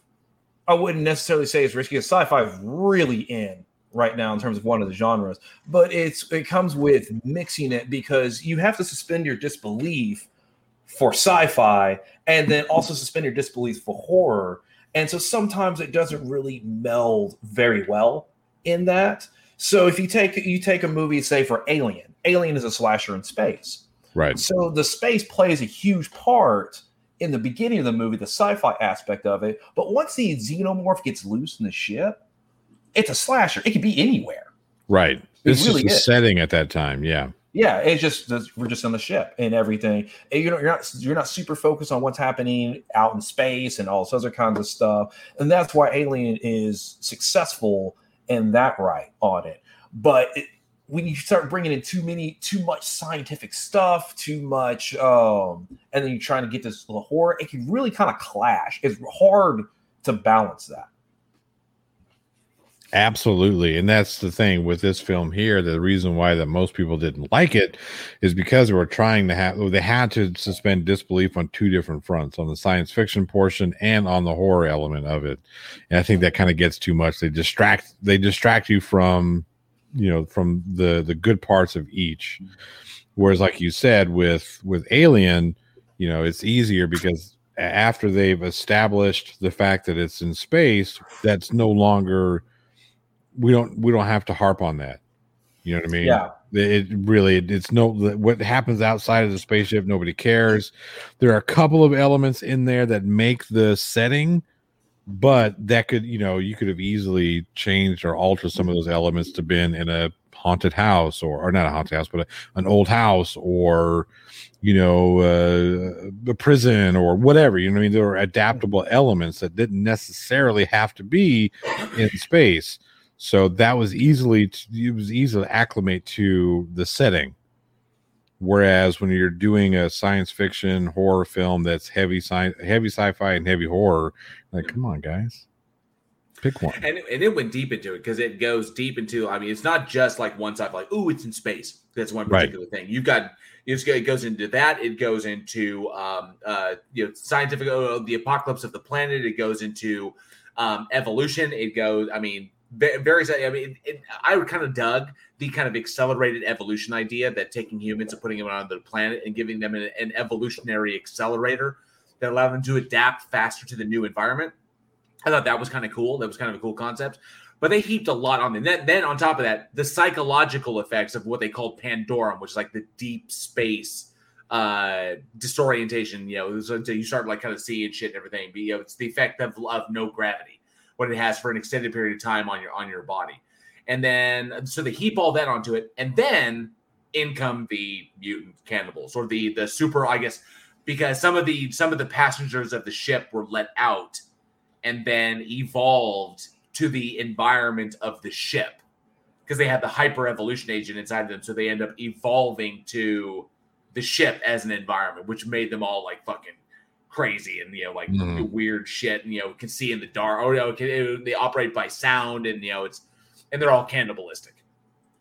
And i like the concept but i did dig this. One thing that stood out to me not everybody was american. And that was cool because this would be a sampling of of people from all over the all people all over the planet. So you're going to get popular doesn't they all? So you had people you know part of that didn't speak english but they still had fucking like yeah i think the farmer he i think he spoke uh chinese was he chinese i can't remember what uh, what language I, I think I it was remember. white.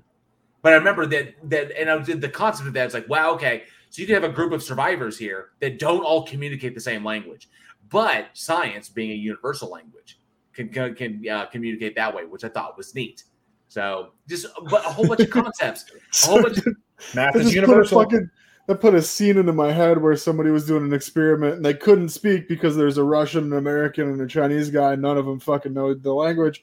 And some guy's about to put a chemical into a tube, and the other guy's like, "Oh!" But they can't tell him why. And, he's like, "Oh, yeah." And that's And I- fucking. but I think you're right. It- it- It's too much. There's, there's. I mean, it, it heaped it full. It was so heavy that I think it just put people off. If it had just been space and then there were monsters in space, that's one thing. I think Yeah. it, this one just went a little too heavy. But uh, this is really for the the more hardcore sci-fi guys. If it, you really deep, if you love deep sci-fi, if you like shit like Black Mirror, things that'll Mhm. make you think, then this is definitely a movie for you. But for mainstream audiences, yeah, just but really, really you got to be able to connect the science with the horror. It's got to be. It This didn't is seem, why yeah, this it is seemed scary. disconnected. Yeah. It's more like here's this scary thing. Here's some other science stuff going on off on the side that really doesn't play into it. There, I mean, there's stuff that does play into it, but they don't really go into it very deep. They don't connect it very well. It seems Yeah. like there's a piece missing from the story. Right, and we had discussed Interstellar. Like that was like a good, uh, a good movie where they took real science and put it into a point where NASA was even like, okay, we can get behind this. It's close enough, you know, to actual experiments that we've done, actual data that we have that says that this could be a possibility. Mhm. But then you get into this movie and it's kind of like gibberish, gibberish, gibberish science, and that's why this is like a thing. And you're like, okay, I have to kind of just be like, yeah, okay, that's what's going on here. And then, you know, I got to pay attention to what's going on on the left, which are these fucking, you know, mutants. And so, It- it- yeah, there's a, there's a lot to think about. Whereas I would like to have focused on the mutants and why they were mutants, and that's the fucking scary part, and not have to think about all the other shit that they're talking about over here. Mhm. Um, Yeah, it's like they went. It's like they should have picked one story or the other. Like they should have had pastors wake up and there's mutants on board and just deal with mutants, or Yeah, you or at least- it or, separate or them in a fo- way that- Focus focus on the fact that you you had great stuff going on with Ben Foster's backstory. He, he had his wife. He let you know was his wife with him on the ship. Did he leave her behind? What was going on with that? And then of course the Pandorum fucking with each other. That would have been fantastic with a great with a great twist at the end. Yeah, yeah, just towards just the end, and then you like you because that's what was fucking with them is that they you know I don't want to spoil it because Anthony George said he actually hasn't seen it yet. So, but yeah, there's a big Okay. twist at the end. It's kind of like whoa, holy shit! And it's not So- bad. and it's not a bad really good twist. It's kind of like it's, what it's the fuck. not. You just you just play it. You just treat it as just a sci-fi movie. Mhm. Like that's, Right, that's then- it. It's just and then these they're people on the ship and they're trying to figure out what's going on. Exactly. don't Um, think about it. Too And, and, and and, that's you know, it. they, they need to be able to tell you they can't tell the difference between you know like what the, the effect that Pandorum is having on them and what is actually real. So and then, of course you know these two you know, these two guys you know, Dennis Quaid and Ben Foster would have been great. Then you can add in a couple other characters. The the lack of ability to communicate because people speak different languages that would have played into the paranoia Mhm. and kind of uh, you know the, the delusion or uh, the delusion of Pan, uh, what Pandora would do is like, oh, what are they plotting against me? I don't understand what's going on. Right. Math becomes the universal language. This really highlights the science, and then we're able to use this you know universal communication. And it could still be a scary movie. and it can still be scary. Yeah. You know, you Just, don't yeah, need the have, to, cannibals. there have to be cannibalistic mutants that are in it too. right. We don't need that. I think it was an unnecessary element to the story. I think it, it reminds me a lot of Sunshine because mm-hmm. you had some horror elements in the first like three quarters of the movie of just the environment. They're just trying to get this payload into the sun and them just fighting to survive and accomplish their mission without the whole third the third act where that one guy tries to go and kill everybody and all, and all that kind of It stuff. It turned into a slasher. One- Yeah, it turned of into a slasher. We didn't sci-fi need the slasher. It was a sci-fi thriller, and I mean the tension was palpable. It's great, great acting across the board. Cillian Murphy, Chris Evans, Rose Byrne, uh, um, uh, Carrie. Uh, I can't remember his last name. The ja- the Japanese, uh, the the captain. Oh yeah. Rose Even- Byrne, Michelle even- Yeoh. Yeah, even Michelle Yeoh, even uh, uh, um, uh, Wong, Wong, Doctor Strange, that actor, he was in it. He was the uh, the engineer Mhm. who wound who wound up doing the mathematics wrong, who did you know because he fucked He up so much killed. stuff. And so he, I mean, it was fantastic. Then it turned around, Mark Strong was in, it, and then Mark Strong is the slasher at the end. It's like what? It that kind of spun off, but I loved it. You know, the visuals and the tension were fantastic. But you got to focus on one thing. And I, I'm sure in the studio thought, ah, this needs this needs action up at the end. We need something. So yeah, oh, he's still alive. Pinbacker's Right. alive. He's going to kill everyone. So kind of goofy on that respect. Yeah, I guess it went in three different ways, and it could have stuck to like the fourth way. One. Right. You're stuck to one. Yes. But of One way. course, but of course, you know that's why sci-fi does work. There are things in sci-fi that scare you. I mean, there are things. That, Benedict Wong, thank well, you. see, but that's the thing about sci- science fiction. Sci-fi is frightening in itself. Like if you look at solid sci-fi films or solid sci-fi stories, uh, they're frightening in themselves. Like we were talking about Clockwork Orange because we got to meet Malcolm McDowell. Ivy Gentry. Wow, it isn't that often in a horror discussion you hear the cannibalistic mutants were unnecessary. True. yeah, but so we were talking about Clockwork Orange, and Clockwork Orange is very much a science fiction piece Mhm. uh, that's frightening, especially when you're talking about that brainwashing scene.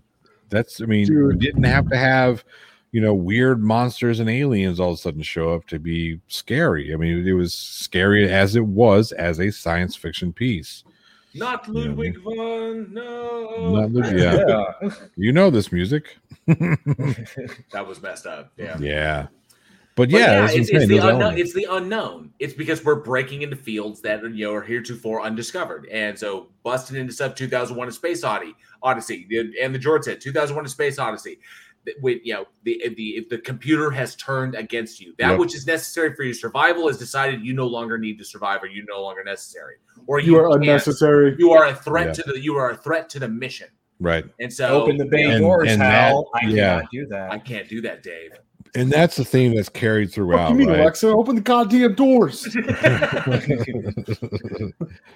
I'm sorry, Alex. Yeah, I Would got you hard like enough- some upbeat music for your last moments. Yeah, Guess so. right. Yeah, hard enough time to get Alexa to do the, just the regular old things without trying to murder me, let alone. it's gonna be a good, good night.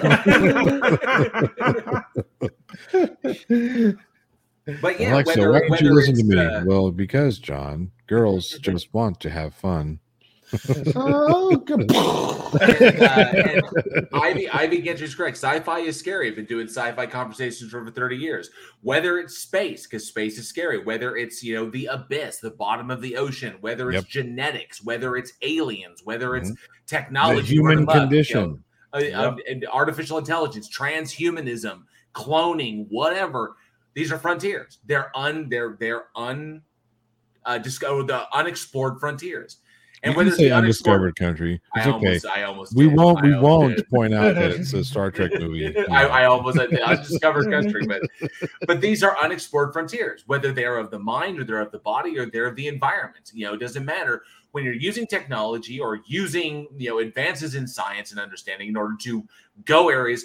You know, it's it's Ian Malcolm in your head. Your scientists were so busy whether you know concerned whether or not they should. They didn't know whether or not they could. They didn't stop to think if they should. right. And Another science fiction film that was very scary. Yes, Yeah, it is. A lot of people say Jurassic Park was a horror film. It I mean, horror film. yeah, you can you make that argument absolutely. Yeah, it's a monster film. Tony Regime says, I read an article that states that all genres are subsets of science fiction because sci-fi encompasses all times and technological levels and can take place anywhere in any universe. You can't make that argument. Uh, You could. You Although I, I- would say that westerns are generally westerns. Now you can have space westerns. Star Wars. Oh fuck! What was that one? Cowboys Fire versus from- aliens movie. Cowboys versus aliens. Cowboys versus That- That was actually that was actually surprisingly good movie. It was a good movie. I, I went to the theaters. And the was like, name this by is- itself. I was like, wait a minute, this has got. Daniel Craig and Harrison Ford. What the fuck? It's like, I, I guess I'll go and watch it. I was kind of like, holy shit, Daniel Craig's a fucking badass in this. you three quarters of the film, and you're like, I was really leaning in. What's So, going to happen uh, next? Sarkaz says, I want to disagree with the cannibals not being necessary, but can't possibly argue the point without huge spoilers. this is very true. the only reason that those huge spoilers were a part of the movie was because they put those mutants in. They weren't necessarily necessary to the storyline. Yeah. And uh, and George said there's also the existential fear in 2001. It gives a sense of meaninglessness and Mhm. nihilistic dread. Very true. Yeah. And Man, I've been hearing that word a lot recently. Nihilistic.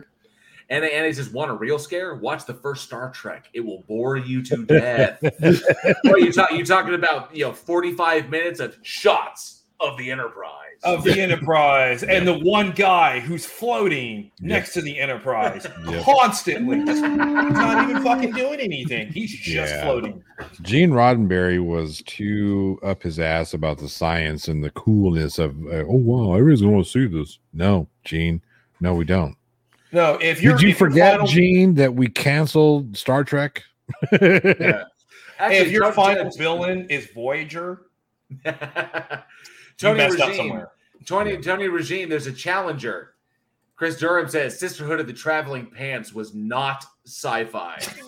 Hmm. I, I I can't I can't say everything is sci-fi because even fantasy, the sci-fi has to have that science fiction aspect, and fantasy because fantasy is its own world. It doesn't have any. It doesn't have to have any scientific scientific backing on it. All right. Well, I think it's trivia time. Mm. Dun, dun, dun. So, how about a fourth trivia question? This is the last trivia question. Wait, of the before you night. ask the question, Uh-huh. what are we giving away for? I will prize? show you what we're giving away. This is what we're giving away. So this It's was a 12 um, inch ding dong. I'm going to be very especially upset. especially given this is courtesy of Displate. Sweet. The creators of Metal Posters is a metal poster of the primary cast of Pandorum. You got Ben Foster, Dennis Quaid in there. This thing looks magnificent. Love the colorization really on this. It looks very fucking cool. So yes, this will be our fourth prize. Is courtesy of Displate.com. The cast of Pandorum. So I'm really looking forward to giving this one. I hope you guys like this one. And here we go. Get those fingers ready. Give a moment. Tony, I'm going to challenge you on that in a minute. The answer is Despacito featuring Justin Bieber. and here we go. The final trivia question for the season two finale of Week in Horror. Pandorum was co produced by Paul W.S. Anderson, who directed what other cult favorite sci fi horror film? We're gonna find Say it again. fans on this one. Pandorum was co was co-produced by Paul W. S. Anderson, who directed what other cult favorite sci-fi horror film? First answer in the live chat wins. The disc wins the Pandorum Displate, courtesy of displate.com. Thank you guys. We love you guys over there. Is the answer Mortal Kombat? No, the Mortal answer is Kombat. Yo, it's awesome. It's- This is so cool. Oh And shit! Oh shit! Coming in, rolling in hot. Rolling in hot, I think. Uh, I, I want to double check. I'm not going to announce it just yet because these came Hold on, while, fast. while you're looking, uh, Charlie Welch just started Red Dead 2. It's fucking amazing so far. Let me double check. I want to make sure we got it right. Uh, while we're doing that, Chris Durham says fourth trivia answer: uh, Traci Lords and Betty White in a shuttlecraft on no one of Alpha Centauri on one of Alpha Centauri's M-class planets with a restaurant menu. Is it the restaurant at the end of the earth or at the end of the universe? Let me double check. Let me double check. Okay, so I got to go to the live chat. When the earth was created, and that was how does that fucking line go? And the that was Christopher frowned Michelle, upon yes. and generally thought of as a bad Um, idea. Travis Brown. Yeah, that's what I got. Yeah, that's what I Yeah, got. I got Travis you. Brown also. Travis Brown, yeah. Travis Brown coming in hot. That is two things he won on the Jesus. season finale tonight. Yes, He's it's getting save on shipping. Saving on shipping is cool. Saving on shipping. This is a Congratulations. Travis Brown. That was Event Horizon. Event Horizon was the answer. Tony Regime, Charlie Welch, Circa, all of those came in like, oh, what is that, like seconds after the fact. Yep. Oh, man. Yes. And the George said check three times. It's Travis Brown. Yes, it is Travis Brown.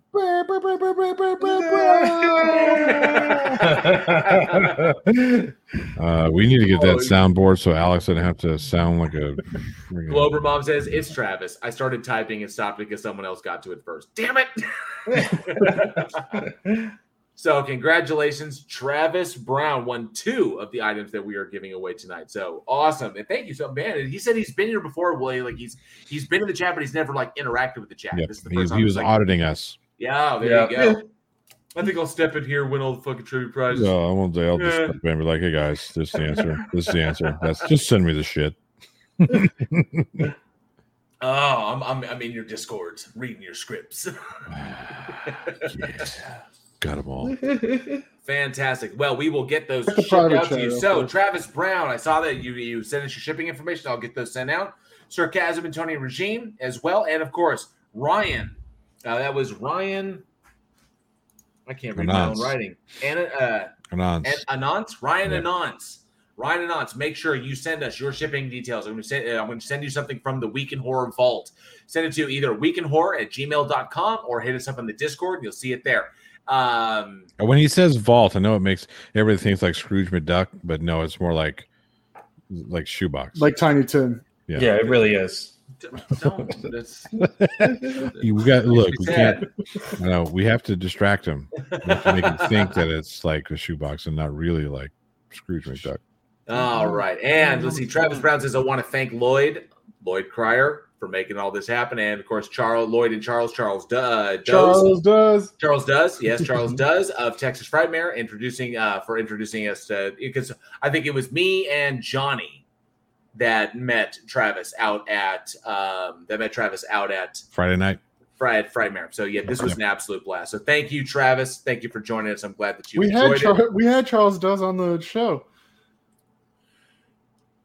Yes, we did. We did have Yeah, Charles. we yeah, had yeah, Lloyd we and. Charles. We had Yeah. Lloyd on one week and then Charles on the Lloyd- yeah, we had week. both of them on. Yeah. Yeah. Awesome. Thank you, Ryan. Awesome. And that was the that was fucking amazing. Fantastic. Well, before we get out of here and we take this past year and put it back and I and I literally well, I will take all of the episodes of Week in Horror and I will put them in a folder called the season two folder Yep. and start up season three. This is what we have. uh, oh, So, this is the moment. Final thoughts on season two, guys. Start with you, Alex. Final thoughts on season Fucking two. terrible. Fuck all you guys. I'm out.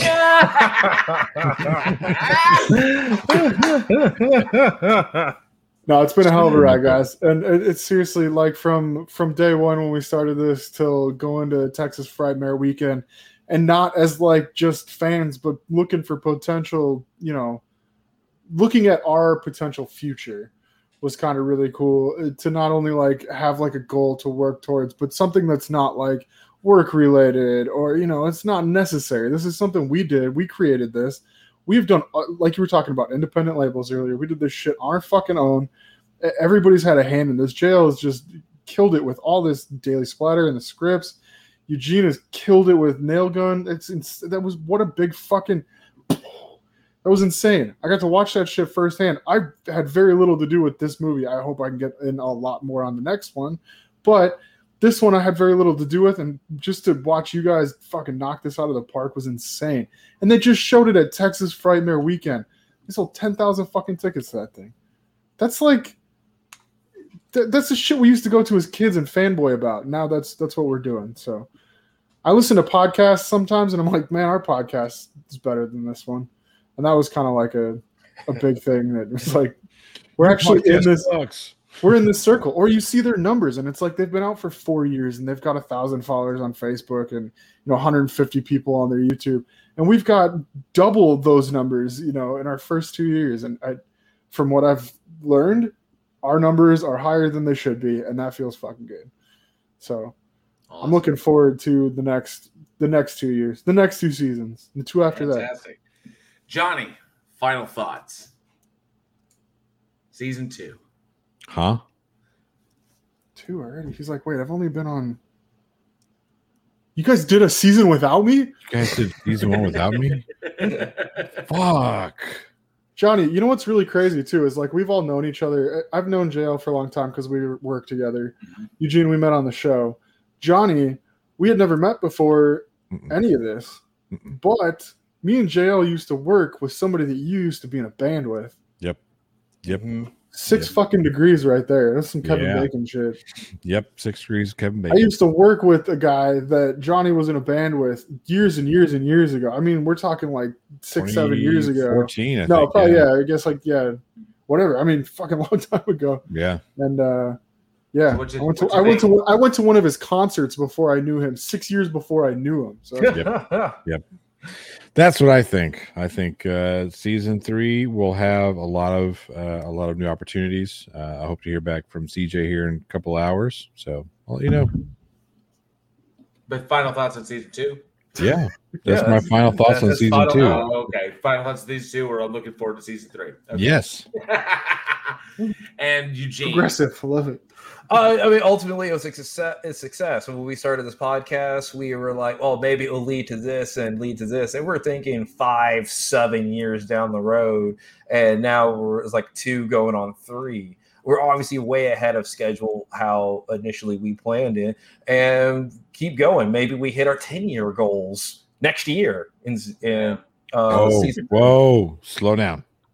No, hey, fuck that. You got to put those JNCO jeans on, even if Yeah. the free size is too big, and just put them absolutely, absolutely. As long as I get to hide out in one of the pant legs. Hell yeah. you know, we're all going to hide out in one of the pant legs.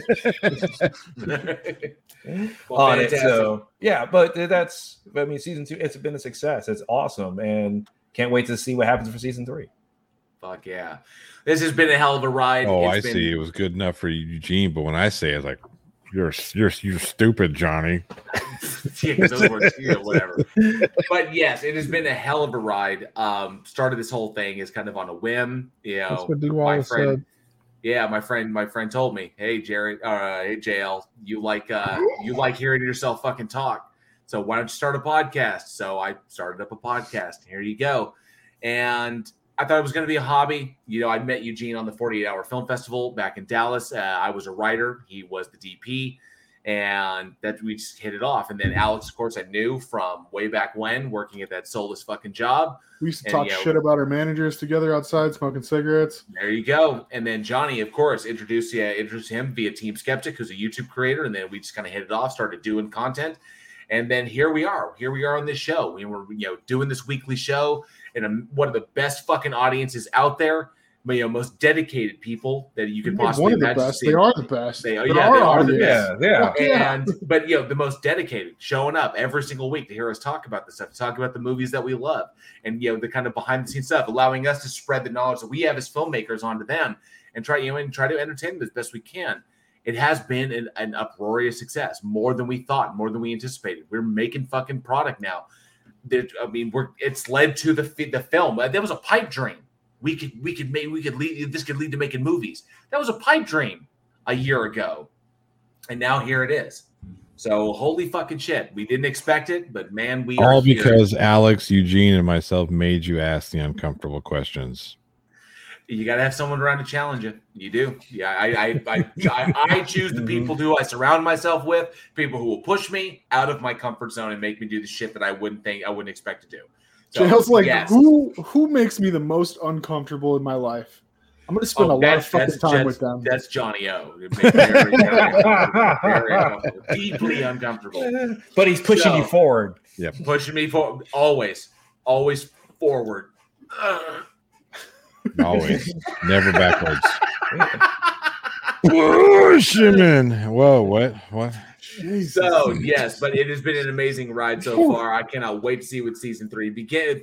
Oh, if season three comes, it's going to be absolutely fucking fantastic. That's So, what Dee I Wallace mean, said. Yeah.